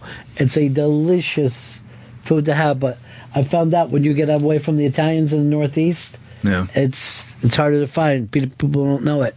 At Pat LaFrieda, Uh, LaFrieda.com for more information. Let's bring in um, the man that uh, everybody trusts as a butcher, Pat LaFrieda.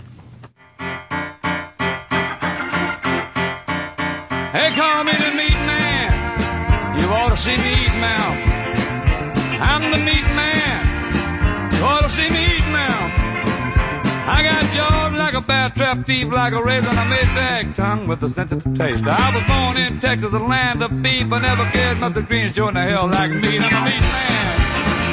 Ought to see me eat, man. Woo! I'm the meat man. Ought to see me eat, man. I've been down to Macon, Georgia, ate the fuzz off a Georgia peach.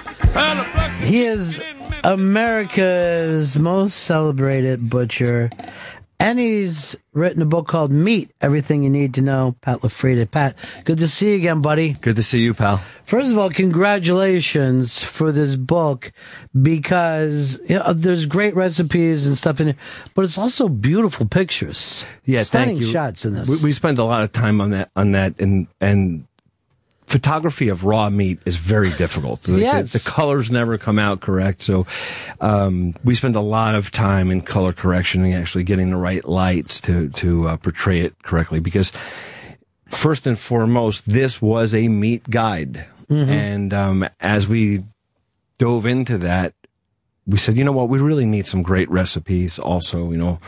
Um, historic recipes for our family and some recipes from chefs that you know we've been eating these dishes for our, you know our entire lives and um but as far as the photography goes we put a lot of emphasis on that Well, uh, you bring up family. It's always a family history told through food too, isn't it? I mean, you'll know someone's family and what's important to them, the way they treat their food. It's true. And my fondest memories of my family and my grandfather, the original Pat LaFrieda, were in his basement in Brooklyn on Mhm. Bay Parkway, um, as he let me help him tie bracioles and, and, um, make fresh hams and, um, in between meals. So it was kind of like, um, we would eat a full meal. The men would all play cards as the women had coffee in the other room. And then a few hours later, we'd- we'd be hungry again. And that's when the fresh ham would come out. We'd make, uh, fresh, fresh ham pork sandwiches on Jewish rye, like that at, at midnight. you Yeah. know, and then go back to cards again. So, you know, that, that type of family history and getting together and, and the banter and verbal abuse that we gave each other to the point where we would laugh ourselves off our seat. Like that's Mhm. that's what what I miss most about um, those days. And we try to keep the tradi- that tradition going. And that's one of the reasons to give a lot of these recipes large format meals because to us, our favorite meals of the year are during the holidays with family. Yeah. Well, our family used to, you know, Sundays were very, very big for people to come over. Also, I remember people being dressed up, that the older people would come in in suits. Right. And, you know, dressed to the nines. And when you think about that, just doing it for each other, you know, but it, it gave things like a little more of an occasion.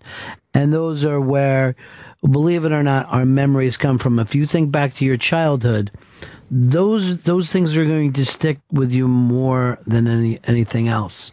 Um, you brought up the fact that you've been your, your family uh, have um done butchering, and yet you teach us in here how to cut this up yourself. Whether it's uh, Yes, because what we find is that there's just a lack of knowledge of where different cuts are. I'm asked the same questions over and over again, even by established chefs that have gone through the culinary institutes. Don't know that the pork butt is from the front shoulder of the animal instead of the actual butt, like Uh-huh. from the from the from the rear. Just simple questions like that, all the way to is Australian lamb better than domestic? Like, I really feel that that knowledge is not out there, and I put that all into this book. I wanted to make sure I answered every question that's been asked to me, asked of me, in like in the last twenty years. Well, um, generations before people were closer to food. Probably in the last 60 years, it was the first time in history we didn't know where food came from. Right. and now we're shaking that off and getting back into it, where people are thinking to themselves, "I, I want to be connected to the food." Being a butcher, it's always been there for you. Yeah, it's always been there because we know where our meat is from. So mm-hmm. it's easy for us. When I was 10 years old and, and on my days off, I'd go work with my dad. The big treat was that he'd reach into the chopped beef machine and pull out some raw chopped beef mm-hmm. at 30 degrees and, you know, a little sprinkle of salt. And that was a little snack. Um, that's because we, we had traceability. We knew where our meat was, was from. Um, whereas, mm, you know, restaurants, let alone the general public, didn't really care. They Yeah. want to know price and quality. That was it. So yes, I think in the last 15 years, there's been a huge demand to know where your meat is from. And I think it's an important topic because we all want to feel good about what we're eating, whatever, whatever, whatever we're eating. And the idea that we know more about the clothes that we wear than what fucking country the meat's from. It's amazing, It's right? Amazing. Yeah. The country of origin, which is the cool act, the, the country, country of origin labeling act that, uh, Bush tried to implement and then Obama, it, it just, it never really took full effect so that, uh, most retail shops don't need to disclose where the meat is from. And most of our recalls in the United States have been from imported product, but the general Yeah. public doesn't know that. Um, so here it is. This is something we put into our body, and we don't think about it as much as what kind of iPhone we're getting. What is it's ridiculous. I remember when I was younger, going out on my own, and I would start to grill in the backyard. And I would go to this regular market, get steaks, and I would be paying more attention to spices. And I'm like, why can't I make this taste like a restaurant? What? And years. Yeah, yeah, I'm sure. not even making years before I found out that the restaurant was getting better. It probably took the Food Network, but before I went, they're getting better meat than me. They're Right. getting better seafood than me. It never occurred to me. We explain in here um, the way beef in, in the United States is graded. So, Yeah. and what to expect from those different grades. So, whereas prime is the highest grade you could get uh, for American beef, it has 40% more intramuscular fat than, let's say, choice, which is important because that's what gives you flavor. That's what, where their, where the tenderness comes from. So, um, not knowing the grading system, and if you go into a supermarket and it's not listed as, you know, the grade Right. is not listed, it's most likely the lowest um, quality that they have. It's just the least expensive. Well, yeah, and that's what I, I shopped for. I was like, look at this. I can get five steaks for Right. this low, low price. And then I'm going to grill it and it's going to be fantastic. The book is called Meat. Uh, Pat LaFrieda has put this together. And if you go into any restaurant in this area, Pat LaFrieda's name is there, which is pretty amazing that the hamburger places are bragging about where they get their meat from you. I can't imagine any higher compliment uh, happening to a, a butcher than what's happened to you. You know, no, it's truly an honor when a chef mentions us on their menu. Um, it's something that my dad never really could grasp. He, he he'd say like, I don't understand. Why do they want to know that it's coming from us? Um, which I, I, I still find funny. Although when he sees it, he takes a lot of pride in it also. Sure. But, um, yeah, from aged beef to burgers. I mean, we source meat for over 1,200 restaurants that we supply daily. Um, so that there's a lot of weight on our shoulders to make sure that we're getting those restaurants the meat that they're asking for, um, and in a timely manner, meaning within a, few hours of when they order it. Um, but it, it truly is an honor. Every time a chef calls me and asks me for permission to use our, our name on their menu, it is really an, an honor for us. And these burger places uh, have changed the burger business. That these burger places now have made people in the country look at hamburgers differently we have. Again, we used to just think, I'm going to get a hamburger without thinking about it. Right. it. who would have thought that many years into fast food, suddenly there would be lines to get certain burger places? Unthought of before. Yeah, un- unthought of. I mean, the first time um, I took my dad to Shake Shack in the park, and I said, "Dad, I just want to, I want to show you uh, what Grandpa, the original Pat LaFrieda, would be proud of because we used his practices and his formulation to make that burger. Uh, we tweaked it a little bit for Danny Meyer at Shake Shack. And when he saw a two hour line in the park, he's like, who the fuck would wait in this line for a burger? And I'm like, but dad, this is what we have done. Particularly when they could have walked 50 yards in any direction and got burgers anywhere else. And suddenly they're lining up on burgers like they're Rolling Stones tickets. Right, It exactly. was amazing to see. And I remember seeing the line and I'm like, uh, instead of thinking those people are crazy, I'm like, what do they know that I don't know? Like that kind of buzz uh changed things for everybody and it really came down to you guys put together a, a special blend Yes. with Danny Meyer. I mean, historically, burgers were made with whatever was left over. So if it was a, let's say, a roast beef manufacturer and they had trimmings from roast beef, like that's the way that ground beef and burger would taste, as opposed to someone that was making uh, strip steaks and had trimmings from that. My grandfather always sold his trimmings and uh, only used specific cuts that he loved that knew that he knew made the best burger. And like he said, he used to say, you cannot hide your sins in the chop meat machine. So it's not like you could throw anything in there and it's going to taste right. So just really, I mean, it's funny business in business, uh, especially in the family business, you need to, to, to constantly change with uh, the trends. And in some, some cases, you need to stick with what was done and what was successful. So the combination of both, changing where you need to, and then also uh, sticking to the principles that got you to where you are, uh, are important. And it's thing, those are things that we've covered in the book because we don't just want to appeal and help small businesses, meat businesses in the United States. Like a lot of these um, stories and memoirs are universal, and that any small business can follow some of the um, steps that we've taken to to really increase our business uh, tremendously as we did. Well, I would agree with that, and you you could the the real principles can apply. The real principles can apply, particularly to a family business. Obviously, having your name on it is incredibly different than if this was called, you know, Amazon Steaks. You know what I mean? You'd be like, whatever. But It's funny you mention that. yeah, your name being on that food, but also growing up in a thing where your your grandfather used this food to feed his family, and being able to take that out to other people. It's amazing how ignorant we've been about food.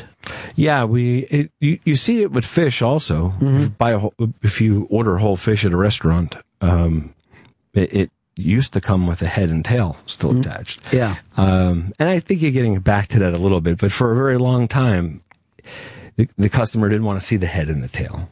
So when it comes to meat, no, uh, a lot of people don't want to be reminded of where exactly uh, this is from. Um, and there's so much misinformation uh, out there about meat. Um, movies like Food Inc. don't help the situation either. There's just so much misinformation.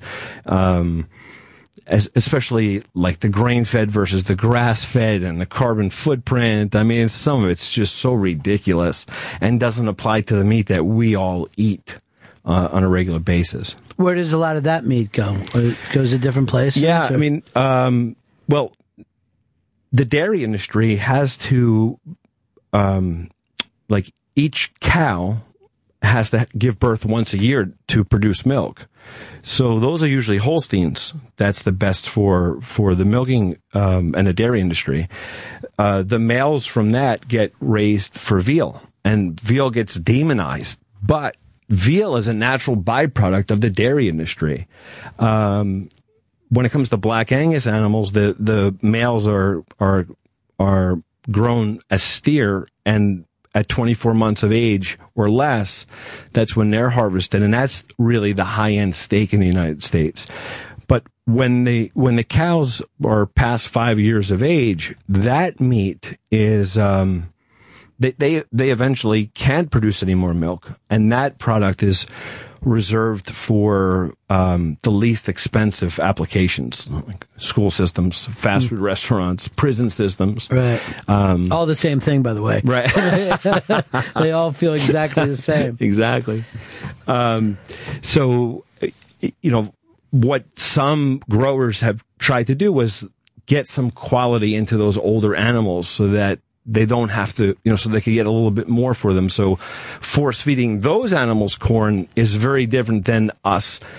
Um, finishing off our young cattle on corn, which gives the best marbling and has a lesser carbon footprint because you don't need to raise the animal more than 24 months of age. It'll get up to the uh, 850 pound hanging weight that you need, as opposed to something that's grass fed, which takes well over 30 months of age. And anything over 30 months of age, you then risk BSE, which is mad cow disease. It's only been found in animals over 30 months of age. So, um, yeah, we, we dispel and we uh, explain a lot of those myths and, and, uh, and mistruths in, in this book. You know, there's so much of this that we are ignorant of. And I was just talking to my mom not too long ago, and she was like a depression uh, kid, and she, you know, the guy, the butcher on the street, everybody knew, and she said. If he said it was a good day for liver, she says you'd smell liver everywhere in the neighborhood. Everybody would get the special that day. But somehow we've gotten away from that. We put things in our freezer for a long time. But I think it would be really interesting to get back to that point where instead of acting like all food, whether it's seafood, it all should come from the same place. We've got to get out for it. I remember one day I did it. Uh, uh, I was on the air and I go, Hey, watermelon used to taste so much better when I was a kid. And enough people called me to say, where did you, you know, you get it from? I figured out, oh, it was in the summer from the farm. And then, then I hadn't done that again my whole life. I'm just getting it from supermarkets. It's like corn in the fall. Yeah, corn. You go out and find things at the right time. You're still uh, working every day, right? Yes. Is that I- how you stay ripped like this? You get, is that the best thing for you? I I started a workout um, program a couple years ago, and I just got addicted to it. Um, before that, I was I was following the path of my dad and my grandfather, so uh, it's not in my genes. That's something I have to work hard at. But um, and eating as much food as I eat, you have to try to keep it off somehow. But yes, I when I started with my dad, it- was at 3:30 a.m. in the mm-hmm. morning, and it, it- to grow the business. I knew we needed to start earlier, if you can imagine. So mm-hmm. I never expected when in in the mid '90s when I joined with my dad for him to start any earlier. So I just backed up the start time all the way now till 6 p.m. the night before. So I started around 3 p.m. in the afternoon and then I work throughout the night. My dad today at 68 years old still comes in at 3:30 a.m. Make sure the trucks are are invoiced and uh, the trucks are ready to pull out.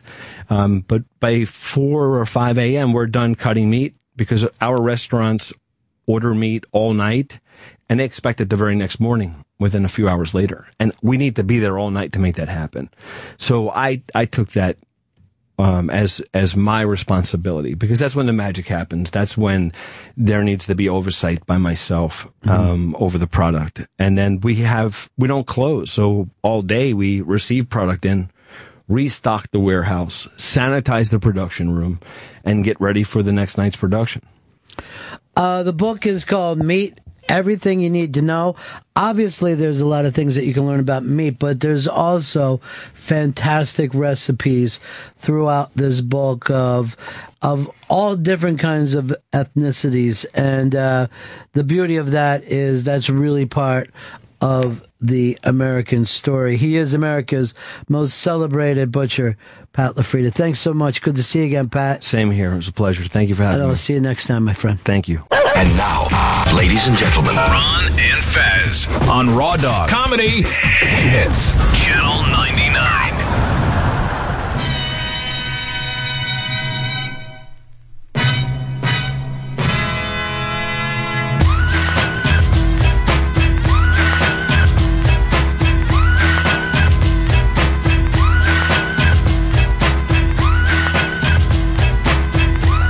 That only mean one thing. That's Jeffrey Gurian's music.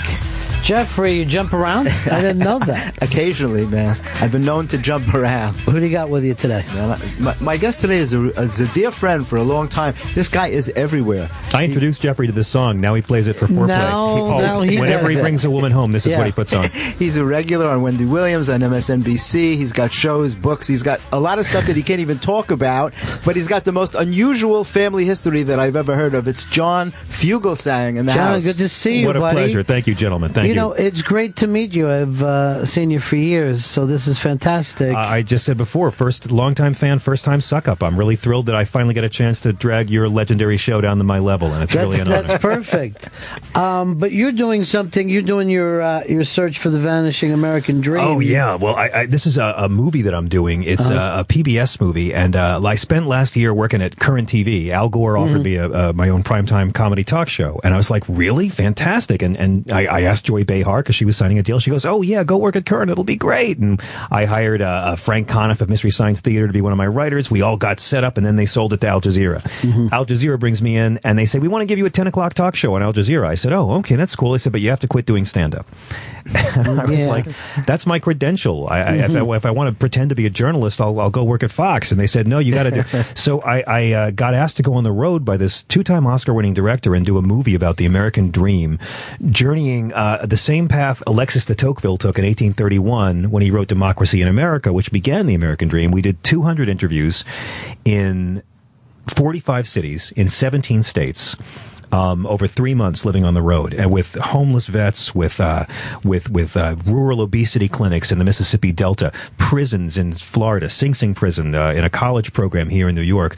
Uh, we saw people getting arrested for for for uh, foreclosure protests in Boston. We were in Detroit for a week in the worst homeless shelter in Detroit. Barney Frank is in this movie. Mike Huckabee is in this movie. Lewis Black is going to be in it. Uh, Congressman Grayson and uh, PBS finally looked at all the footage. They're going to release it as a feature next year for festivals and for an Oscar qualifying run. My director has a bunch of Oscar nominations, and so they're going to put it out in theaters and then air it as a mini series uh, in 2016. And PBS looked at it and they said, "Well, this is a lot of stuff here, and it's really depressing. Uh, can you make it funny?" so uh, they, they so I will be doing a stand-up special about the things that are hurting the American dream, and the, the whole movie's sort of like what happened to upward mobility. Why is it so hard for people to get ahead right now? So we're going to be doing a show at Stand Up New York uh, on October second. It is free with a two drink minimum, and there will be a, a film shoot. But uh, so that I want to promote that, and then um, tomorrow night we're kicking off the Woodstock Comedy Festival cool. with a great show. Uh, it's a show I do in L.A. and New York called Comedy Nation. It's a talk show. It's half stand up sets and then a panel, all about one issue, and we're talking about the State of the Union, what's going on in America right now, and it's a great lineup of political comics like Ted Alexandro, Lee Camp, uh, uh, Travon Free, who's uh, from the Daily Show, and uh, so that's launching the Woodstock Festival. I love the fact. I always love when comics sit down on a panel anyway because the stand up is one thing, you know what I mean. But I think very few people realize how quick stand ups can be and how many Mm-hmm. places they can go. Because I think most stand ups are political, even if it's not in their act, exactly, and a you lot of them can't put it in your Yeah. act because you know you lose half your audience. Right. It's like I'm, I've been a political comic for a while now, and I like it. But if you're stupid enough to want to be a political comic, to alienate half your audience, exactly. to Yeah. spend all your time writing material that's going to be dated in ten days, Yeah. you know, I got some, I got some great Buttafuoco stuff. I mean, it's like you you're always doing current events and it has a short shelf life. Uh, but you know, it's so fun, and I agree. The smartest people I know are political comics, but you never get to do political stand up on TV. Letterman, Fallon, Kimmel, they just they don't book political comics. They got their reasons. So for a political comic to go on TV, you've normally got to go on CNN like I do and just not have an audience. So we do this show where we have a different theme. We just did one last night on uh, the, the first comedy show of the 2016 presidential season and had a bunch of people come up there and just rag on all the potential candidates. Or we'll do one on guns or on gay marriage marriage or Mm-hmm. whatever people are fighting about this week. Every comic has to do a monologue on that theme, so they can't do their regular act. And then you're exactly right. When you put a bunch of comics on stage together, it's it's all the improv skills come out, and the need to top each other comes out. Right, and fun. then it just gets it's really, really, fun. And uh, of course, some of these guys, like people don't realize that. Let's say Steve Martin is so deep about so many subjects, but most of his fans have no idea. You know what I Mm-hmm. mean? He's a, he's an art collector. He knows music. He, but that ne- he's never going to put that into his act. Nope. You know. No, And he like and like you said, he probably shouldn't if he wants to keep a, a large audience. Probably You know? shouldn't. If he started Yeah. doing movies about string theory, he would Right, lose a, yeah. a good chunk of it. Yeah, Yeah. yeah, I mean, cheaper by the dozen seven uh, won't work if he talks about his Monet collection. Yeah, Steve Martin exactly could right. sell his art and feed India for a year, but you know he's got a good thing going. It is true. He lives in a museum. He's one of those people who started a long, long time ago. well, it's Um, not easy when you're a 70 year old new dad. yeah, I know. That isn't that always the craziest thing? Because I'll even do the math now. Like, like, what age would that kid be able to beat me up by? No, that's not. Worth it. That is not worth it. John's a new dad. Are you really? Oh, a relatively awful. new dad. Awful. Two It's awful. Yeah, it's Yeah, wor- it's, worst. It's, it's a struggle. Oh, it's like there's already enough white people. Why did I do this? It, it- Yeah. it's my my girl and I were together for like 19 years. I thought I had cleared it. I thought Mm. I'd cleared the hurdle. We were happy. We were like the happy, childless uh, uh, couple that still talks and goes out and does things. And then we had to do this. And uh, babies are the worst people in the world. They're they're they're horrible. They're abusive, and we put up with their abuse because we think love can change change. The babies are Chris Brown, and we're Rihanna. Yeah, that's what that's true. Although I remember being a little kid and thinking that people that didn't have babies were sad. I would always think like that. Th those neighbors, I think, oh, that's so sad. They missed the joy mm-hmm. that Yeah. my parents I get. think that still to this day. Yeah, well, let me put it this way: Yeah, do you, I have you I ever seen Have you ever seen a smiling man with two children in Manhattan? It doesn't exist. It's true. Me. But here's the thing: when you have little kids, you can't say, "Let's just." Oh, there's a movie starting in in ten minutes. There's a movie starting. Everything has to be planned from that Oh, point yeah, on. It's, it's the worst. and it's Yeah, well, it's it not takes- it's a worth lot it of to go out. No, the Yeah. only way you can really do it and have Yeah. a life is if you drug your children, and that. But that's frowned upon by yeah, some liberals. these days. Yeah. But I remember, I you know, I was close with my sister in law until she had kids, and she's been in a ten year, you know, boring talking about lessons, talking about you know school, and I, like I'm just like I'm going to talk to you in like I'll talk to you about another seven years, and then we'll get back and Yeah. we'll have fun again because The only thing worse than couples are couples with kids, man. They're the Yeah. worst. And I'm forced to hang out with these people now, and it's just it's just death. I mean, they have to make stronger drugs to be able to deal with this. Well, uh, I, I remember going to PTA meetings and I would be like, I thought we would be different. I thought we wouldn't be taking this shit so heavy. You, You know? become your parents, basically. That's But what I- happens. I, even yeah. like I coached Little League and I went up and fucking said to the dads, hey, did any of you guys ever play ball? You make errors. Everyone does. Go to a fucking game. People make errors. Stop freaking out.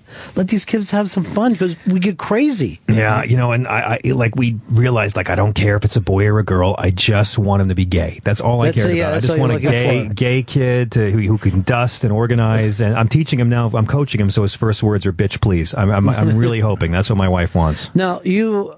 People don't realize this about you because you seem like a lonely guy, Jeffrey. Oh, really? You have kids. yeah, I have kids. yeah. People are always People are weirded shocked out. that I have anything normal in life. When I had a dog, no one could believe that I had a pet. You know, they, they, even that something simple as that. They just I don't because know. you seem like you you seem like you would go back to like a castle on a hill or something. Yeah. There's something With his band. Yeah, there's something about you. and people would just bring women to me. Is that? Yeah, I don't know, like, but there's I nothing. would wave like a wand and stuff. yeah, it does. It seems that way about you, but your life was He has like like like a, a, a sane Phil Spector quality about him. Even then, I don't know. Like if It's someone, questionable. Like if even you did a Phil Spector thing, like five o'clock in the morning, you shot somebody. I would. There would be part of me who would go, "All right." I thought so, right? You were Yeah, I thought expecting that was going to happen. well, you were a big gun weird. guy too, right? I used to, yeah, I used to love guns, man. I would be on the range. I was the only Jewish guy in an Italian gun club.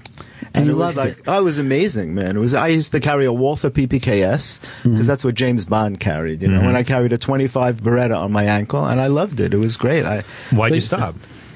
Um, I don't know. I it was hurting my back. I'm too thin to carry a gun, basically. I wasn't. I wasn't. But you I never wasn't pu- built to for pull it carrying on If you're, that, if you're that frail, Jeffrey, you need self defense even more. You never pulled it on anybody? The one guy I pulled it on, it was it was crazy. There was a guy breaking into my car once, and I mean, I, I, I did have it out a couple of times. I was walking in the street once, and I was threatened by a gang gun, of you mean. people. The gun, yeah, you mean. the gun. Yeah. Yeah, right. yeah. And I, I took it out and I walked with it by my side. Just because it was a very questionable situation. But the one time I actually pulled it on a guy, the guy's like, what the fuck? He, he was breaking into my car. His feet were out the window. He had broken the glass and he was in the back seat. And I was working on a, like a, a project with some people and I was there and, and I, I pulled the gun and I'm like, get the fuck out of my car.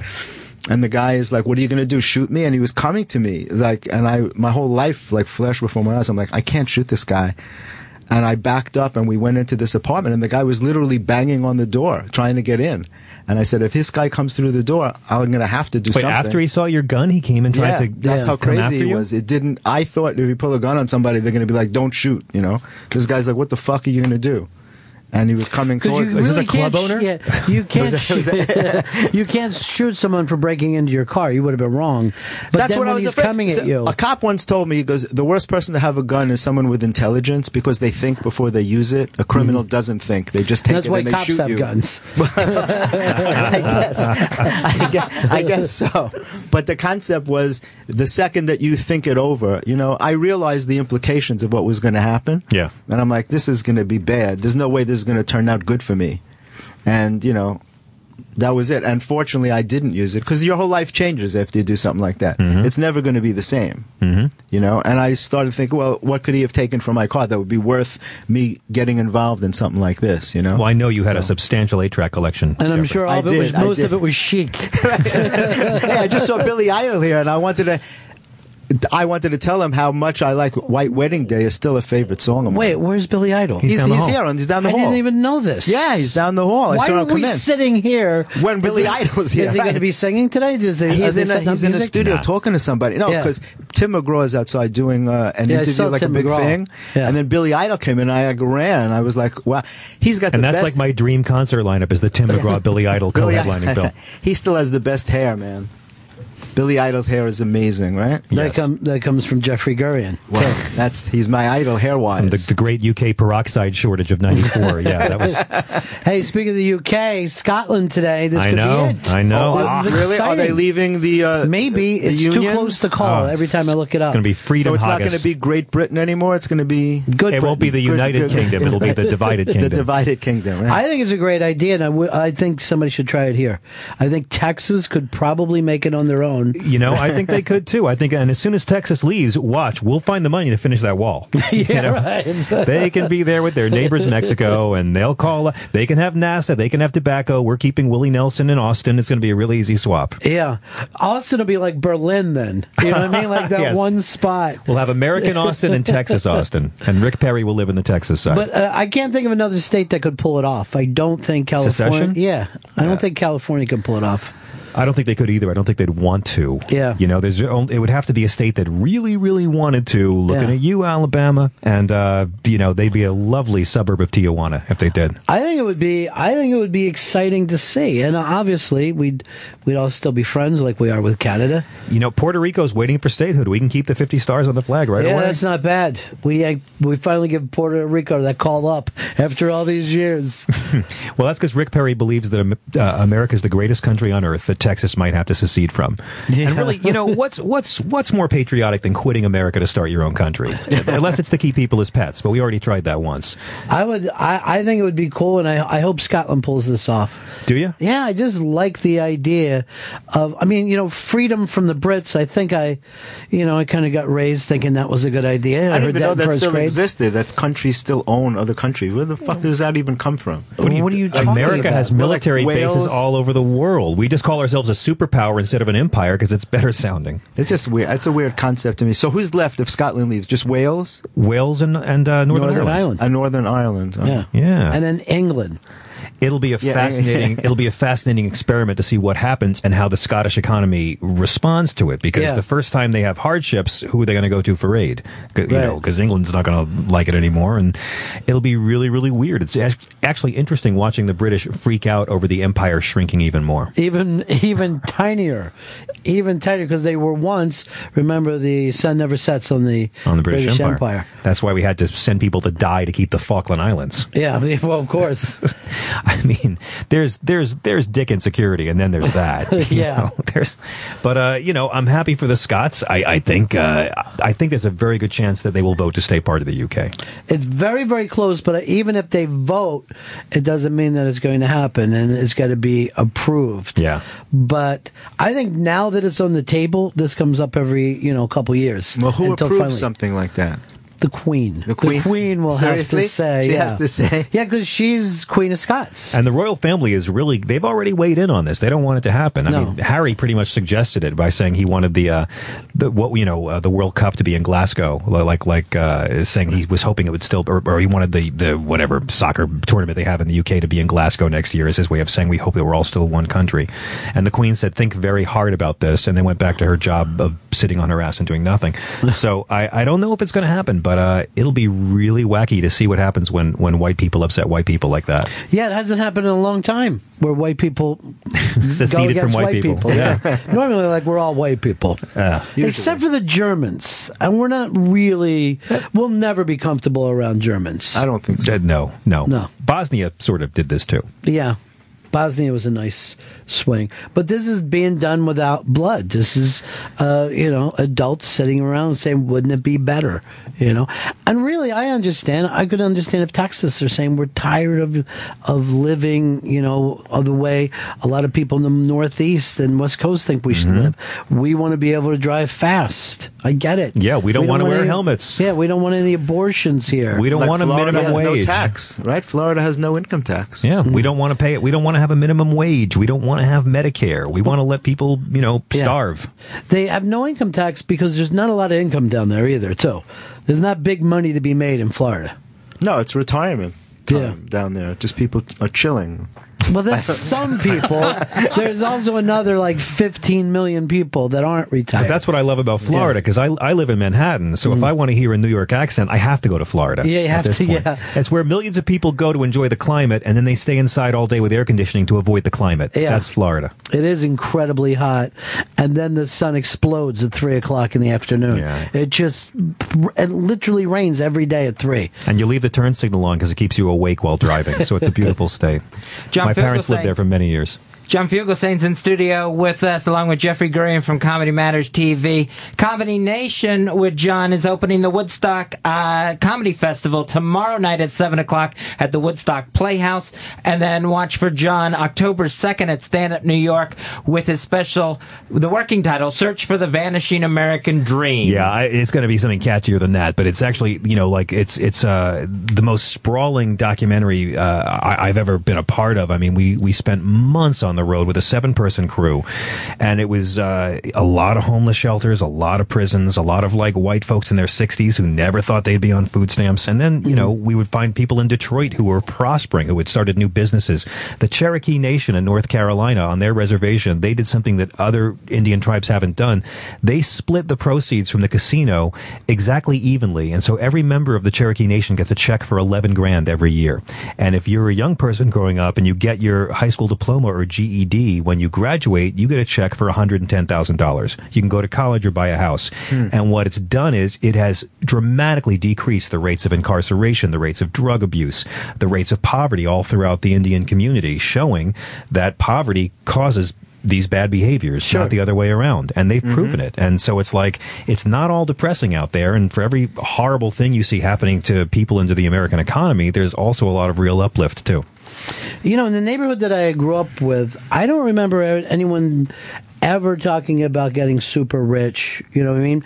People were just about doing okay. I mean, I, I grew up in a kind of a union town, Yeah. and, and people would think, I'll get my time off, and, you know, we either get a weekend place at the shore. But I think the whole thing about getting super rich is when people started to get unhappy Yeah. with each other. Yes, exactly. Because poverty and violence are more of a modern thing because when the settlers came over from Europe in the 30s and 40s, they were very poor. They lived in these cold water flats, tenements. You didn't have violence the way you have today. You don't think It's so? Because I don't think it was I on, mean, I on think- any level. think You could- you could I mean, ask there some were always black folks gangs, who are an Indian there were about always that. gangs and mobs and stuff like that, but not of the level that you see today because there are, there's such a, a dichotomy between the haves and the haves not and the have-nots today. So and you it's very think- obvious because of social Yeah. media. You see what other people have, and poor kids want that. Well, I mean, coveting thy neighbor's goods is the backbone of our economy. You know, don't knock See, it. he and gets I get biblical that. because that's his background. Well, yeah, and I, and parents and I get that, but yeah. you're exactly right. You know, you look back to you look back to to Roosevelt and Truman and Eisenhower. Mm-hmm. You look at how the GOP and both parties were so invested in union membership and collective bargaining, and the workers sharing in the profits of the products and companies they helped build, and that's what built the middle class. Mm-hmm. Now, you want to condemn all unions because some of them are crooked? Well, let's apply the same logic to CEOs, maybe. Mm-hmm. But as union membership has gone down, we've seen the middle class decline, and as a consequence, the American dream is gone from prosperity to just surviving. People don't believe in retirement anymore. People don't know how they're going to get through, and now it's just scraping by is the American dream for millions of people. Yeah. And that's, you know, and, and it's like all the problems that are preventing us from becoming the country we were supposed to be. You know, the past 30 years, it- it's not income inequality, it's dramatically uneven income growth. And the rich have gotten richer and everybody else is flatlined. And, uh, and now, you know, middle, uh, minimum wage buying power is the lowest it's been in, since the 60s. And you can't, we're finally having America where you can work full time and still be in poverty. It's never happened before. Yeah, it is very, very true.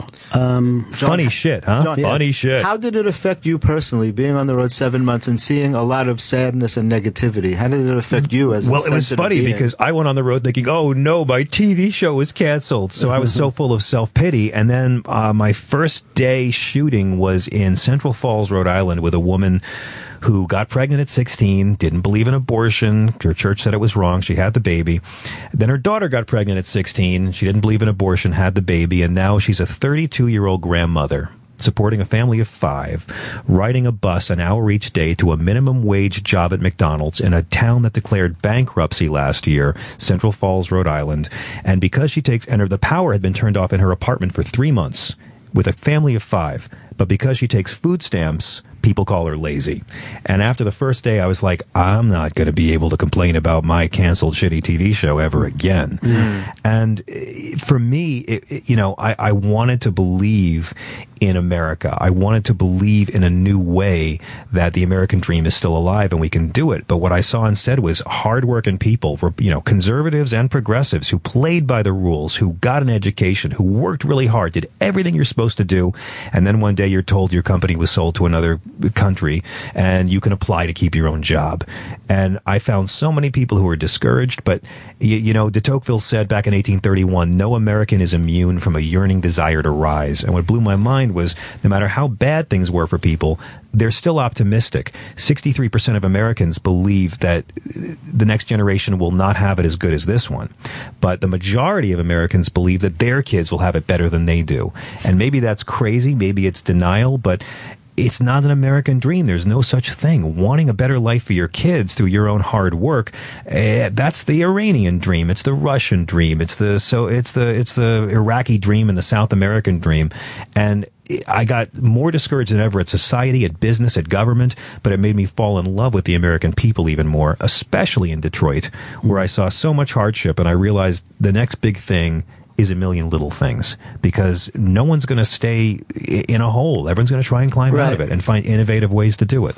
And sometimes that that gets done by doing it on your own, figuring out a business, finding that place. I mean, Yeah. that that is Adaptability, Yeah. innovation, creativity. yeah. Uh, but the yeah. wor- but the world we grew up in, the world our parents Yeah. knew, doesn't exist anymore. The middle class is now the top of the bottom, and it's the reality. And you know, we can talk about job creation, but how many of those are, are service jobs at Carl's Jr.? Right, that's the big problem. That people used to be able to go out, get a job, support their family. Um, my mother was able to be a stay stay at home mom. My dad worked one job and then was involved in his community. And that was not unlike all the people Yeah. who lived in my thing. In And- neighborhood, right? Well, Yeah. here's the thing too. In my neighborhood, I could walk down the street and point at every house and go, "That's Boeing." He, ma-, you know, and literally these were men who made stuff, physically Yep. made stuff. Yep. I don't have one friend who physically. I know people who work in marketing mm-hmm. and web design, but I can't. Ideas. Yeah, I can't look at something like a helicopter, like a ship. I know guys that, that worked at Sun Ship, Scott Paper. All those guys physically worked with Exactly. products that are gone. This is what I thought of last year when Megyn Kelly went on Fox and said Santa Claus is white, and I was like, Santa Claus isn't white, and he's not black either. Santa Claus is Chinese, mm-hmm. and I know right. that because that's where all the presents come from. Yeah. and you know, it's the same three things. No matter what community you go to, it's the same three things. It's it's deindustrialization, automation, and outsourcing. Mm-hmm. You know, and and I don't know how you're going to create an economy where you can have people uh, building things anymore when it's cheaper to have third world slave labor do it. You know, we didn't we didn't end slavery, we outsourced it. And as a consequence, the rich have gotten so much richer, everybody else is still on the bottom. And if you talk about this, you're called a socialist, but I think if you talk about it, you should be called a patriot. And ultimately, it's it's never been about conservative versus liberal. It's been about aristocracy against democracy, the people who own this country, who mm-hmm. own your politicians and who own you. Are they going to be willing to take a smaller piece of an expanding pie or keep on taking a bigger piece of a shrinking pie. Because if they do, someday they're going to be food. Because when like five guys have all the money and everybody else is behind the gated community, they're going to scale the walls and eat you. Yeah. And that's how it's going to be. Burn down the mission. They're going to fucking. That is. I mean, if you want to study history at all, they're only so much, and then they don't give a shit if they're going into church. They don't care if they're going into museums because people break after Religion is the last thing keeping the poor from eating the rich. Yeah. And you know what? I don't want to see that happen here, but I kind of think it's going to have to get a lot worse before people switch off the freaking Kardashians and Yeah. start paying attention to what their politicians have done. And both parties are very, very guilty of it. You know, no, no I mean, doubt about that. Both, I mean, both parties. You know, one party talks a much better game than the other about working people, Mm-hmm. and yeah, one party advances more legislation for working people than the other. But they're all part of the same bailout. And you know, the, if you're if you're a ball player and you bet on your team to fail, you're banned.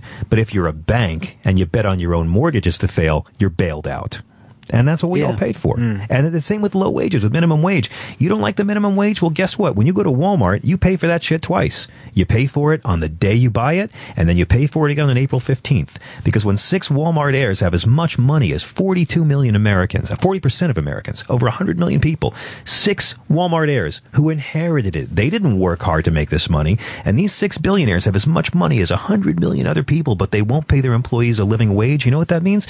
When those people can't afford to feed their families because they can't make uh, on, on what Walmart pays, they go to SNAP benefits. They go on Medicaid. They go on disability if they have to, and that means you pay for it. Its price is so nice you pay for it twice. And McDonald's, the same exact thing. You are paying twice for that shit because you're paying for the employees to be able to feed their kids. Now, why could Ford pay a living wage or Standard Oil? Well, they Why- thought he was crazy. Henry Yeah. Ford thought that he was crazy, and you hear a lot of shit about, you know, oh, the the Detroit's dead because of liberal policies. It's not because of that at all. Henry Ford thought his employees should be able to afford to buy the product they made, and he mm-hmm. brought about the five dollar a day wage. And everybody said you're insane. You're you're never going to make a profit. Your company's going to go bankrupt. You shouldn't pay your low workers that much.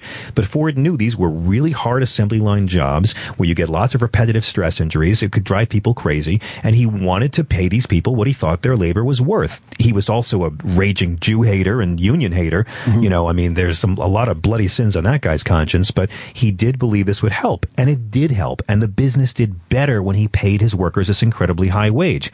The consequence was once everybody could afford to buy these cars, they bought these cars and they drove the hell out of Detroit and moved to the suburbs. And as the tax base shrank on Detroit, there was less money for anything. And now you've got Christie's auction house going through the Detroit Institute of Art appraising all the fine works of art because they might have to sell them to pay off the city's bills. It's never happened in human history before. The city had to hawk some Van Goghs to pay for the pensions of other people. And you're going to see all these workers who've been promised pensions, who didn't take Social Security because they had a pension coming, and now they're told, sorry, we're bankrupt, your pension's cut in half. And these are the things that are killing the American dream. Mm. And I know I'm just some foul mouthed comic, but to me, it was a real eye opener to see firsthand. I, I was doing a, a, a show on Al Gore's network all year talking to people about this, but when you're actually out there in trailer communities, when you're actually out there in, you know, foreclosed businesses and, and homes, it, it, it changes you completely and it makes you it made me a lot more radical for the american middle class than i ever thought i could be Is this straight from your stand-up act? none of this is funny jeffrey no now there's dick jokes in the stand-up act i promise Um, let's go over to uh, Mike in Chicago. Mike, go ahead. Yeah, hi. I just wanted to take a little bit of issue with the idea that the level of violence uh, linked with poverty is a, is a new or growing phenomenon. Please. There's an incredible book from 1991 called Low Life by a great author named Luc Sante, and it is about the uh, immigrants in New York in those cold water flats.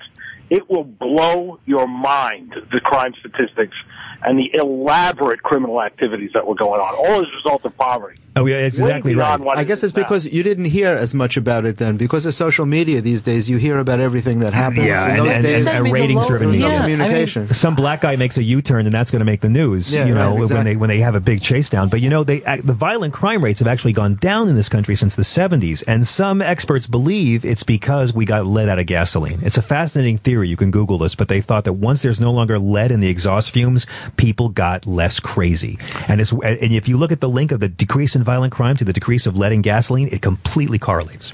I talk about the violence of the 70s all the time because I used to see adults just punching the shit out of each other. Yeah. In Philadelphia. It was a really, I mean, the thing of, you know, uh, hearing you say that things are, are rougher now.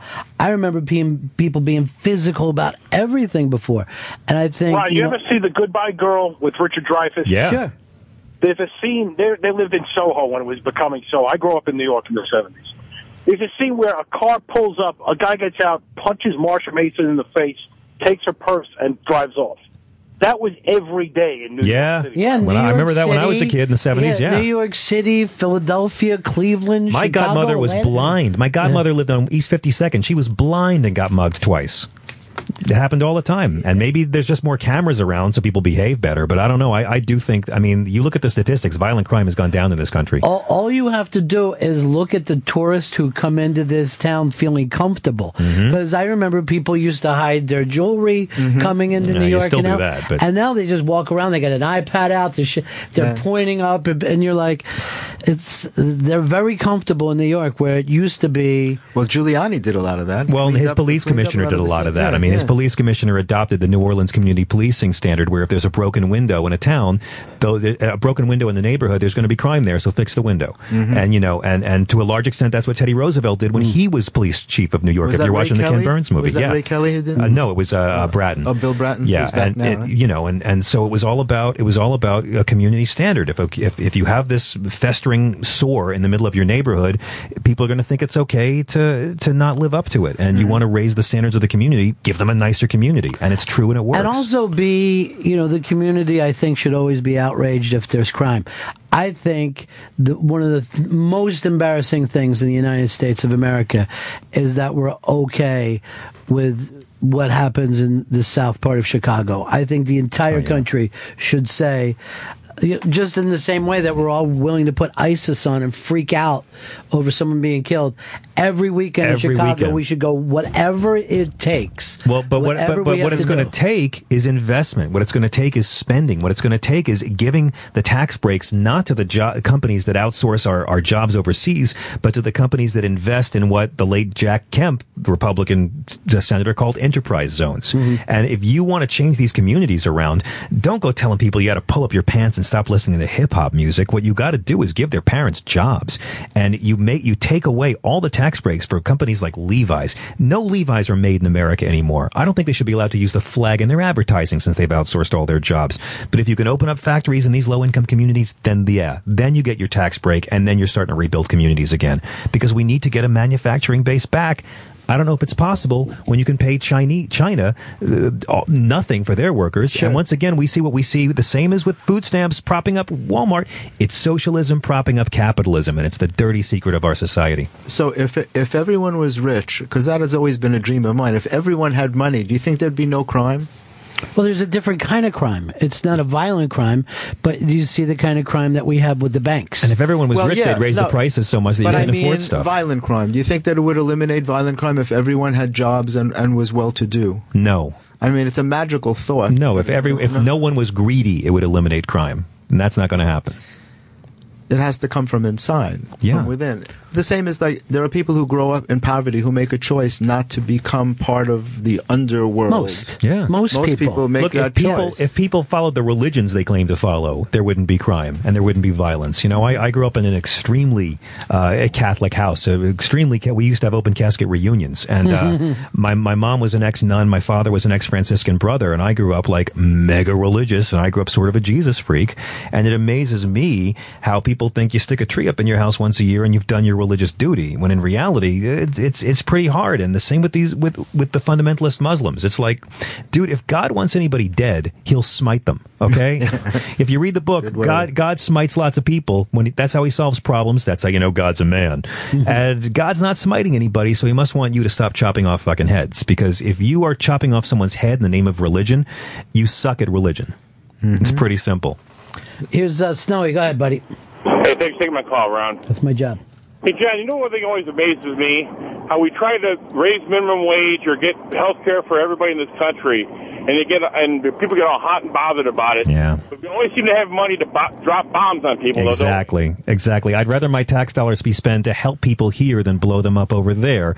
But we don't have any politicians who are good at, you know, expressing this, and they make it like it's about charity. It's not. It's about making capitalism stronger. If everybody has money, then everyone has money. If people can mm-hmm. afford to buy your shit, then people can afford to buy your shit. And if we're all doing better, we're all doing better.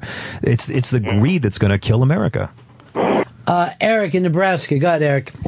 Hey, hey, Ron. Hey, uh, John, you were commenting before about you know the the amount of money the kids for Walmart inherited, Yeah. and and, um, and you brought up about unions. And Uh, oh, right. By the way, over over a billion dollars in government subsidies. By the way, to the Walmart kids. But go on. Okay, how about the fact that the head of the SEIU, who has stayed at the White House, makes several million dollars a year. She actually is worth something like thirty million dollars. She travels on a private jet when she travels. In fact, every one of the union heads travels on a private jet except one, and their mem- they're, they on a daily basis earn more than one of their members makes in five years. Yeah, I don't like So that. Are you suggesting? Are you suggesting that's worse than what the Walmart heirs do? Um, actually, it, it, yeah. does that hurt? Does that hurt your community when your when your local neighbors and taxpayers have to foot the bill when people aren't insured and have to go to emergency rooms, or when people can't afford to feed their kids and have to go on SNAP benefits? Walmart costs some communities a million dollars a year. Is is these greedy union heads? And I'm not. I'm agreeing with you. They're bad, but is it worse than what Walmart's doing to all of America? I, I would say they're on equal ground. Oh my I- I God! you got to be I joking with with the, with Um, the stuff yeah, they import well, from I'll tell China and- and this- the, the, the amount of this American jobs we lost. This, this fallacy that how how poorly you, the Walmart members make. I've got friends who work for Walmart. I'm a truck driver. I've got a friend who drives for Walmart who his starting salary three years ago is the same as what I make now with my company after He's a truck driver for Walmart. He's a truck driver. Is he unionized? He makes a hundred- no, he makes one hundred and twenty thousand dollars a year as a full time driver for Walmart. Okay, let me ask you a question. Do the folks who work in the store make anywhere close to six figures ever? Um, I know. I know a store manager who makes seventy thousand. Okay, do the folks who actually don't even get 35 hours a week? Okay, you know, if you work full time at a Walmart, you get 16 grand a year. If you're one of the checkout people. Actually, actually, actually, they're making more than that. It, it depends on the part of the country they're in and the location. Right, but you in many understand. Cases, it's dependent. In many cases, it's dependent on the overall economy of that area. Uh, no, the Walmart heirs are doing fine. They are not paying their workers a living wage, and the local taxpayers in the communities have to pick up the slack. The living the living wage for the area of a Walmart store is often what sets what the wage is. If you have to go on food stamps and Medicaid, if you have to go on food stamps and Medicaid, you're not being paid a living wage. I know people who work for Walmart in certain parts of the country who are making twenty dollars an hour because that's what the wage will support in that area. Are they managers? Are they, that's management. These no, these are these are floor employees. That's great. I'm glad that not all Well, Walmarts do that. That's what because that's what the economy in that area will support. So, so what you're saying that you've will got to work in a Walmart in San Francisco or Manhattan to make that kind of money? Because if it, I'll, give you an example right now. I'm pulling into Scottsbluff, Nebraska. The living wage in that area, the economy would not support Walmart paying its employees twenty dollars an hour because it would drive everything else. But the everything Walton the family, but the Walton family could easily. blame the Walton family for what the economy in a certain area is. Well, of course I am because they're not paying the residents of that economy who work for them a living wage. Listen, that Walmart could, my friend, Walmart could give every employee a five thousand dollar raise and still see fifteen billion a year in profits. use your example then. Let's use what I just brought up, uh, Scottsbluff, Nebraska. Excuse me. If they went in there and paid every one of the store employees $20 an hour, the local economy will not support that. The store would go out of business over time because the in order to pay those people that in that economy, the everybody else would have to But pay here's that the- yeah, I- I- you can't even do it because they replaced. They actually came in and lowered the prices of people that were the at local, stores. the mom yeah. and pop businesses were all put out of business. And my friend, when you shop at Walmart, your money's not staying in your community. It's going to the Walton family as opposed to shopping at a local business, which is why you should try to shop local as often as you can to help your own community. You're just shipping your money out of the community. You've already shipped your jobs out of the community by buying all this Chinese made crap. There's estimates that Walmart's cost us over 200,000 American jobs because nothing's made here and they're importing everything. And again, I can show you statistics of all the states that make, especially Wisconsin, that has to make their, their Medicaid numbers public, where you can see how Walmarts are, s- individual Walmart stores are in fact, this is not me making it up, it's not a matter of opinion, are in fact costing local taxpayers a million bucks a year because people can't afford to live on the full-time wage Walmart pays them. Not all Walmart employees are starving, but a lot of them are. And we're picking up the slack. And that is socialism supporting capitalism. Here's Kevin and Trenton. Go ahead, Kevin. Hey, Ron, what's going on? I love this conversation. I agree with a lot of it. I know. I came here to tell dick jokes, and now I'm. I, love it too, man. I feel like I'm in a Clifford Odets play. change of pace. It's uh, but uh, is it? Don't you think it's more of a vicious cycle? I remember being a kid and t-shirts being thirty, forty dollars. Now I go to the kids stores like these fast retailers, H and M, Walmart, Target. They're all selling cheap stuff. It's like, is it the consumer driving Walmart, Target, and all these fast retailers and all these malls to to create this cheap product? And how, I mean, how realistic? How are we going to make this cheap product here if this is what the customer is demanding here? Everyone wants cheap stuff, but the problem with Walmart again is that very often you wind up paying for it twice because No, it- but it's not just Walmart. It's Old Navy, all Yeah. these stores. That's Well, a and- Uh, the fashion industry has no problem doing slave labor. No problem at all. Outsource, And when you're paying, when you're paying, let's say, five hundred dollars for a jacket, those people making that aren't making any more money than if it was You're so fifteen right. jacket. The folks who buy the, the folks who have to go go to the 99 cent menu at McDonald's, well, if that was a buck 05 menu Mm-hmm. and it lifted employees out of poverty and made them not have to go on Medicaid, made them not have to get food stamps to feed their own kids,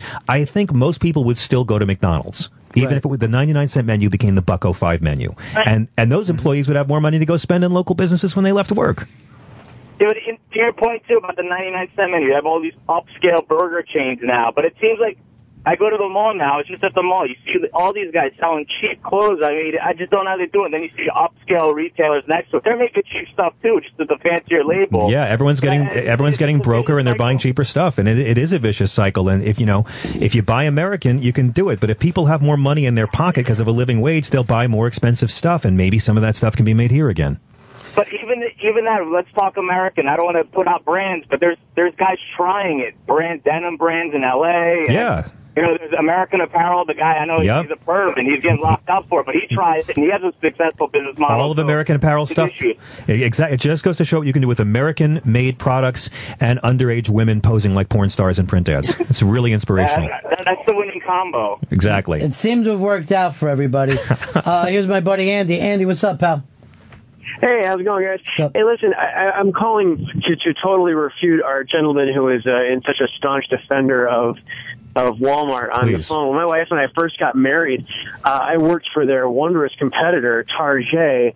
And let me tell you, folks, they just get the stuff from a different factory across the street from the one where Walmart gets their crap.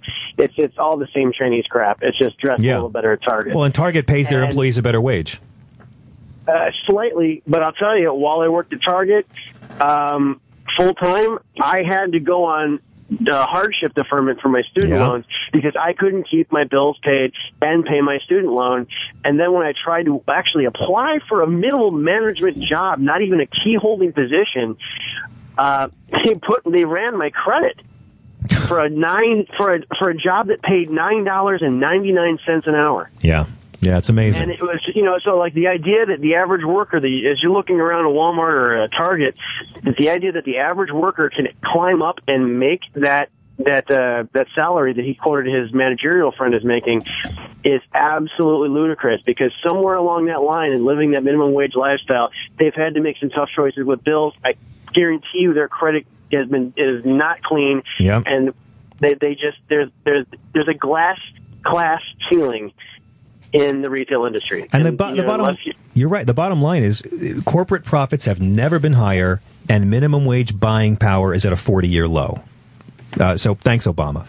And also, we've told uh, you know two generations of kids to go to college, and now Uh-huh. when they get out of college, they're looking at. And I meet these kids because they intern here for free. Mhm. They're Get at least loans. 35, 50 G's to 200 G's 200 in debt Gs. Before they hit the streets. Yep. And, And they're, they're- debt slaves. yeah. And and as Elizabeth Warren has pointed out very ably, you go to college, you get a government loan, you're paying seven percent, but the banks that ripped us off get a government loan and they pay three quarter of one percent.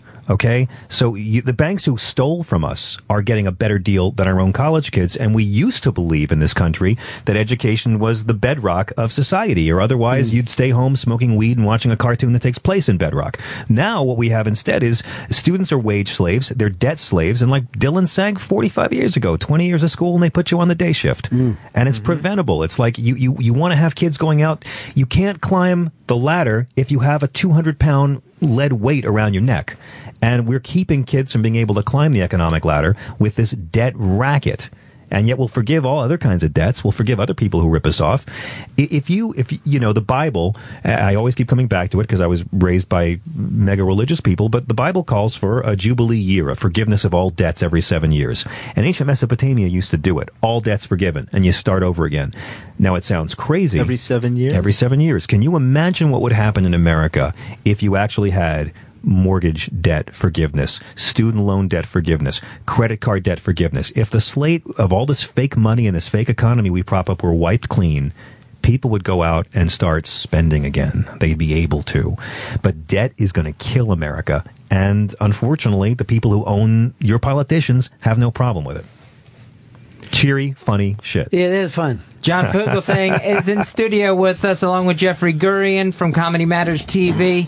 John's going to be kicking off the Woodstock Comedy Festival tomorrow night at 7 o'clock with his show Comedy Nation with John Fugelsang. And that's going to be all dick jokes. I feel like I've been doing NPR. I feel like I've been on NPR for the last hour. I love your show. I come in. We we have to talk about sex for the next five minutes. My God, please finish. I'm sorry. Oh, sure. And then he's going to be at the uh, Stand Up New York on Thursday, October 2nd with his special Shall search for the Vanishing American Dream. That's just the working title. I was right interviewing. I was interviewing uh, white supremacists in uh, in uh, uh, uh, uh, Atlanta, um, and uh, it was amazing. Like I think white supremacists are the greatest argument against the concept of white supremacy. But I had this guy who's like one of the top white supremacists, and I, I was just you know saying to him like, you know, let's say that you uh, need a kidney. And there's only one donor match in the world, and it's Flava Flav. What do you do? He's like, I don't know who that is. I'm like, let's say your daughter fell in love with a black man and brought him home and had a kid. Well, would you accept your half black grandchild? I can't answer that question. I mean, and and but his argument was, well, it doesn't matter because uh, I think Asians are smarter than whites. So how can I possibly be racist? And it's like, How are their teeth? Uh, uh, his teeth were his teeth were fine. The people who write him checks, however, you know, I was on Bill Maher once. Well, I was on Bill Maher once with David Duke, and and, and uh, you know, he was so offensive. He was talking about how white people built this country all on their own, and more black men rape white women than white men rape black women, and that's proof that whites are better and more civilized and an endangered species, and all this crap. And you realize, oh my God, you might not even necessarily believe this shit. You're just saying it to get these cracker racist motherfuckers to write you checks. And it turned out that was true because then David Duke went to jail for federal mail fraud and and uh, because he was taking all the money, embezzling it, and using it to finance his gambling addiction. So, on one level, okay, you're a racist and you want to fleece bigots out of their hard-earned cash. Great, but I actually got up and I, I wound up off. I said to David Duke by the end of the show, uh, I, I know that you're in pain. Anybody who hates gay people as much as you is obviously crying out for help, and I think there's nothing wrong with you that hot sex with a man couldn't fix. And I offered him hot gay sex on the Bill Maher show on national TV, and uh, my parents didn't speak to me for about a month.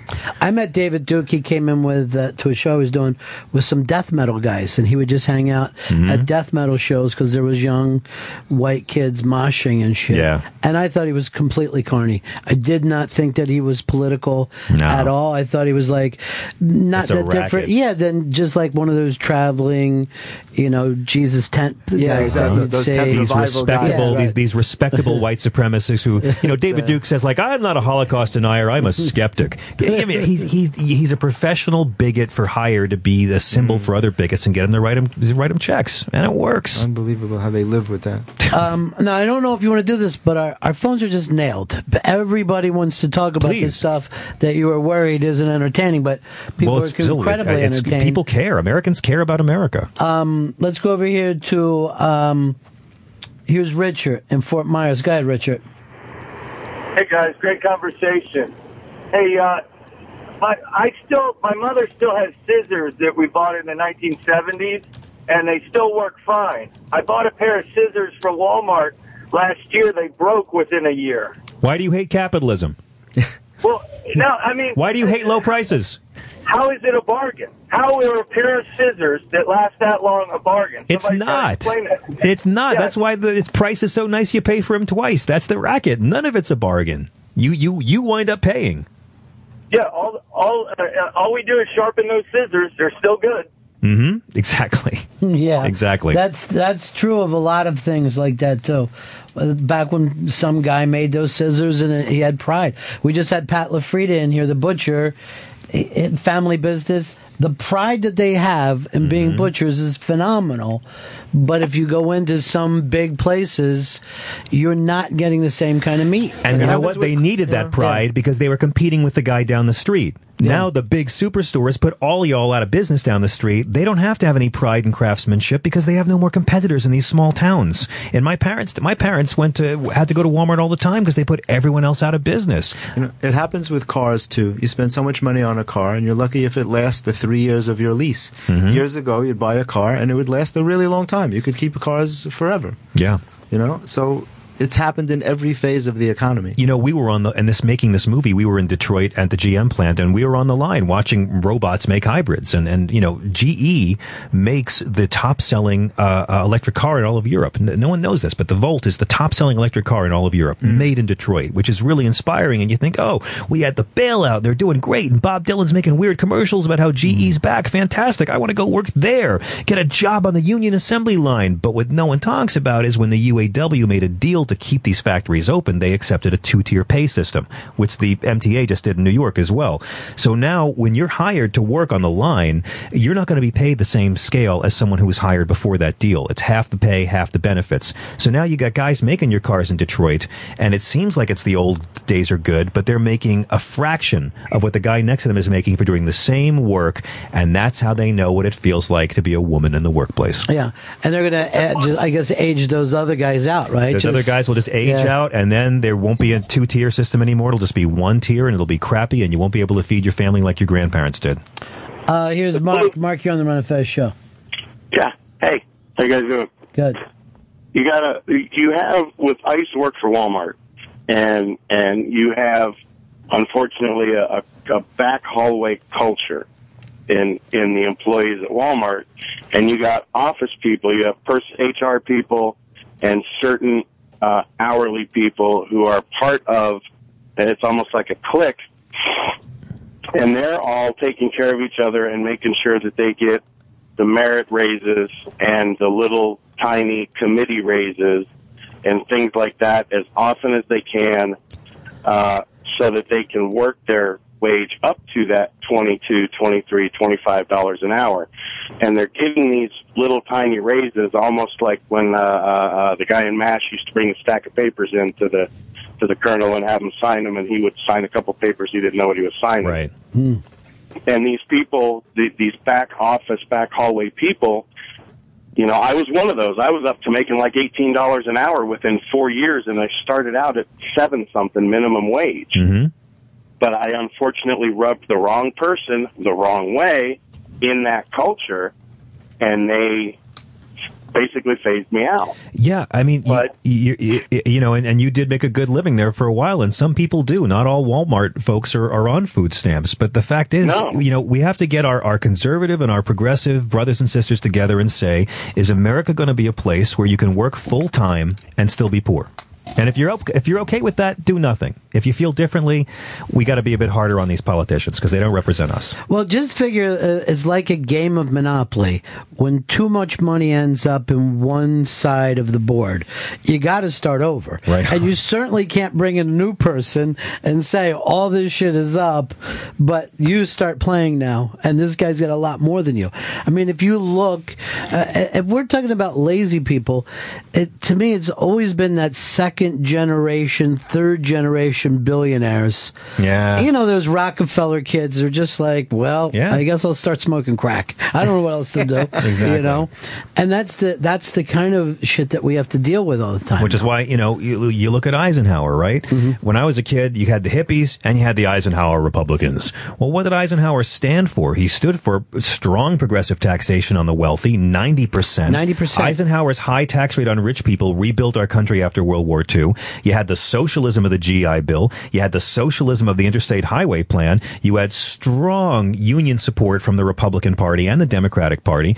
The irony is today, the hippies are the Eisenhower Republicans. And if you talk like Eisenhower did, someone's going to call you a communist. Right. Mm-hmm. and that last Eisenhower speech. That he warned us. Yeah. Everything. When Yeah. you see these cops in Ferguson driving tanks around, that's what Ike warned us about.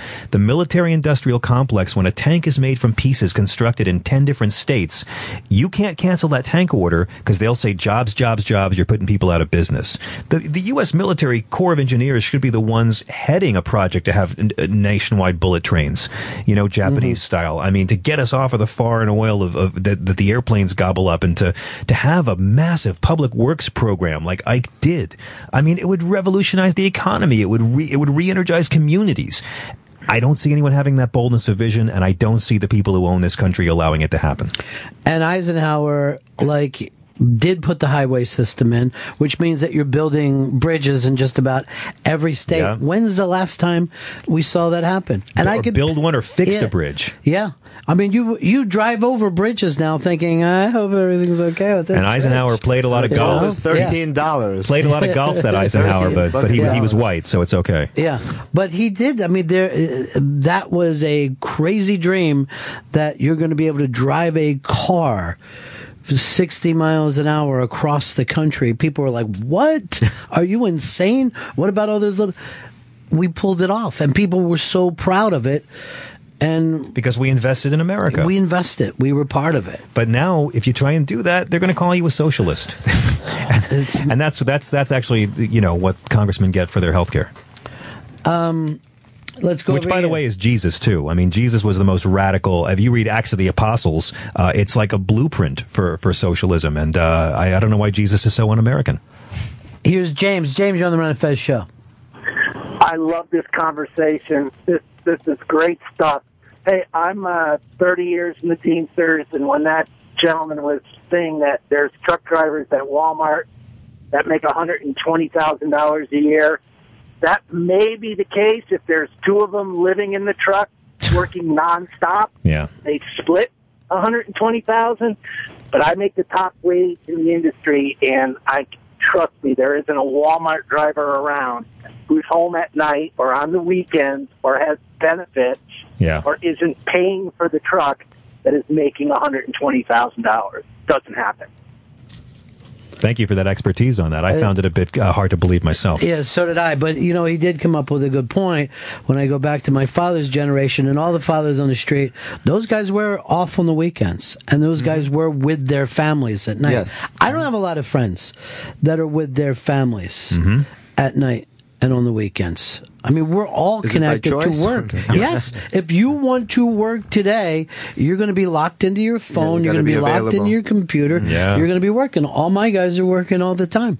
Everybody has to just to keep up. Yeah, it's a constant hustle. It's like Yeah. the middle class that we grew up to believe in doesn't exist anymore. And we're still living on our parents' dreams when in reality, uh, you know, it's like Carlin said, y- y- it's called the American dream because you have to be asleep to believe it.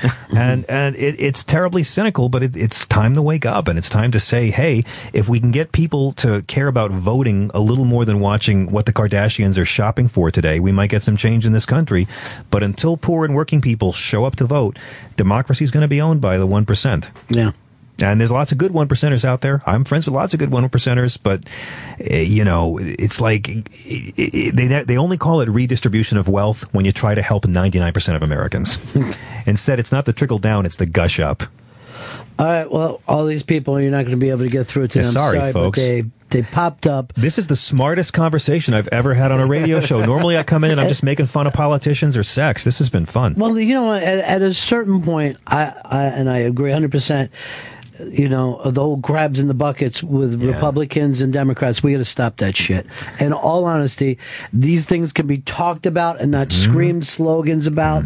I'm sure that we could sit here with people that are a lot more conservative and agree agree with with them on 92 to 96 Absolutely. percent. So let's get that shit fixed. You know what? If you can get money out of politics, it's step one. Yeah. If you can make election day a national holiday or make it voting week so people don't have to do it all in one day, our election system is designed to make it as hard as possible to vote. We, uh, election day is when it is because in the 18th century, you would be tilling the fields in your farm until the end of October. Then you'd have church on Sunday. Then you'd have one day on Monday to travel to your polling place, and then you'd vote on the first Tuesday of November. We are being controlled by the lifestyles of people who've been dead for a hundred years, and it's time to modernize and upgrade how we vote. But as you saw with Supreme Court last year, they're making it really hard for low income folks, college kids, and seniors to vote. And it's by design. And it's not conservative, it's not sustainable, and it ain't sane. And I would point out one last thing. They say third parties aren't possible.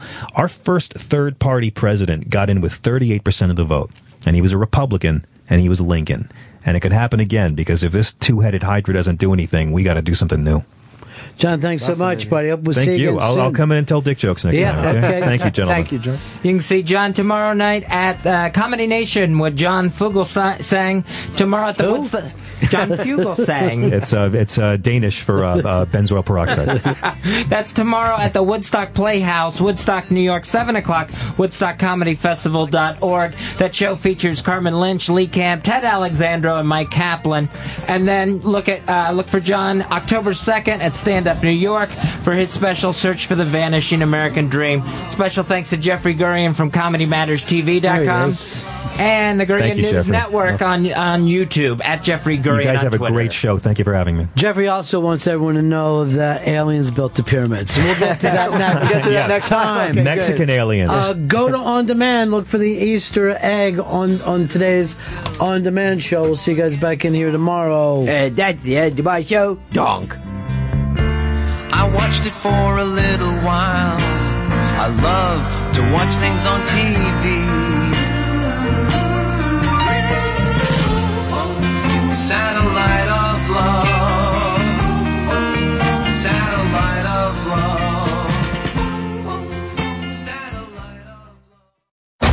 You know what you've been doing?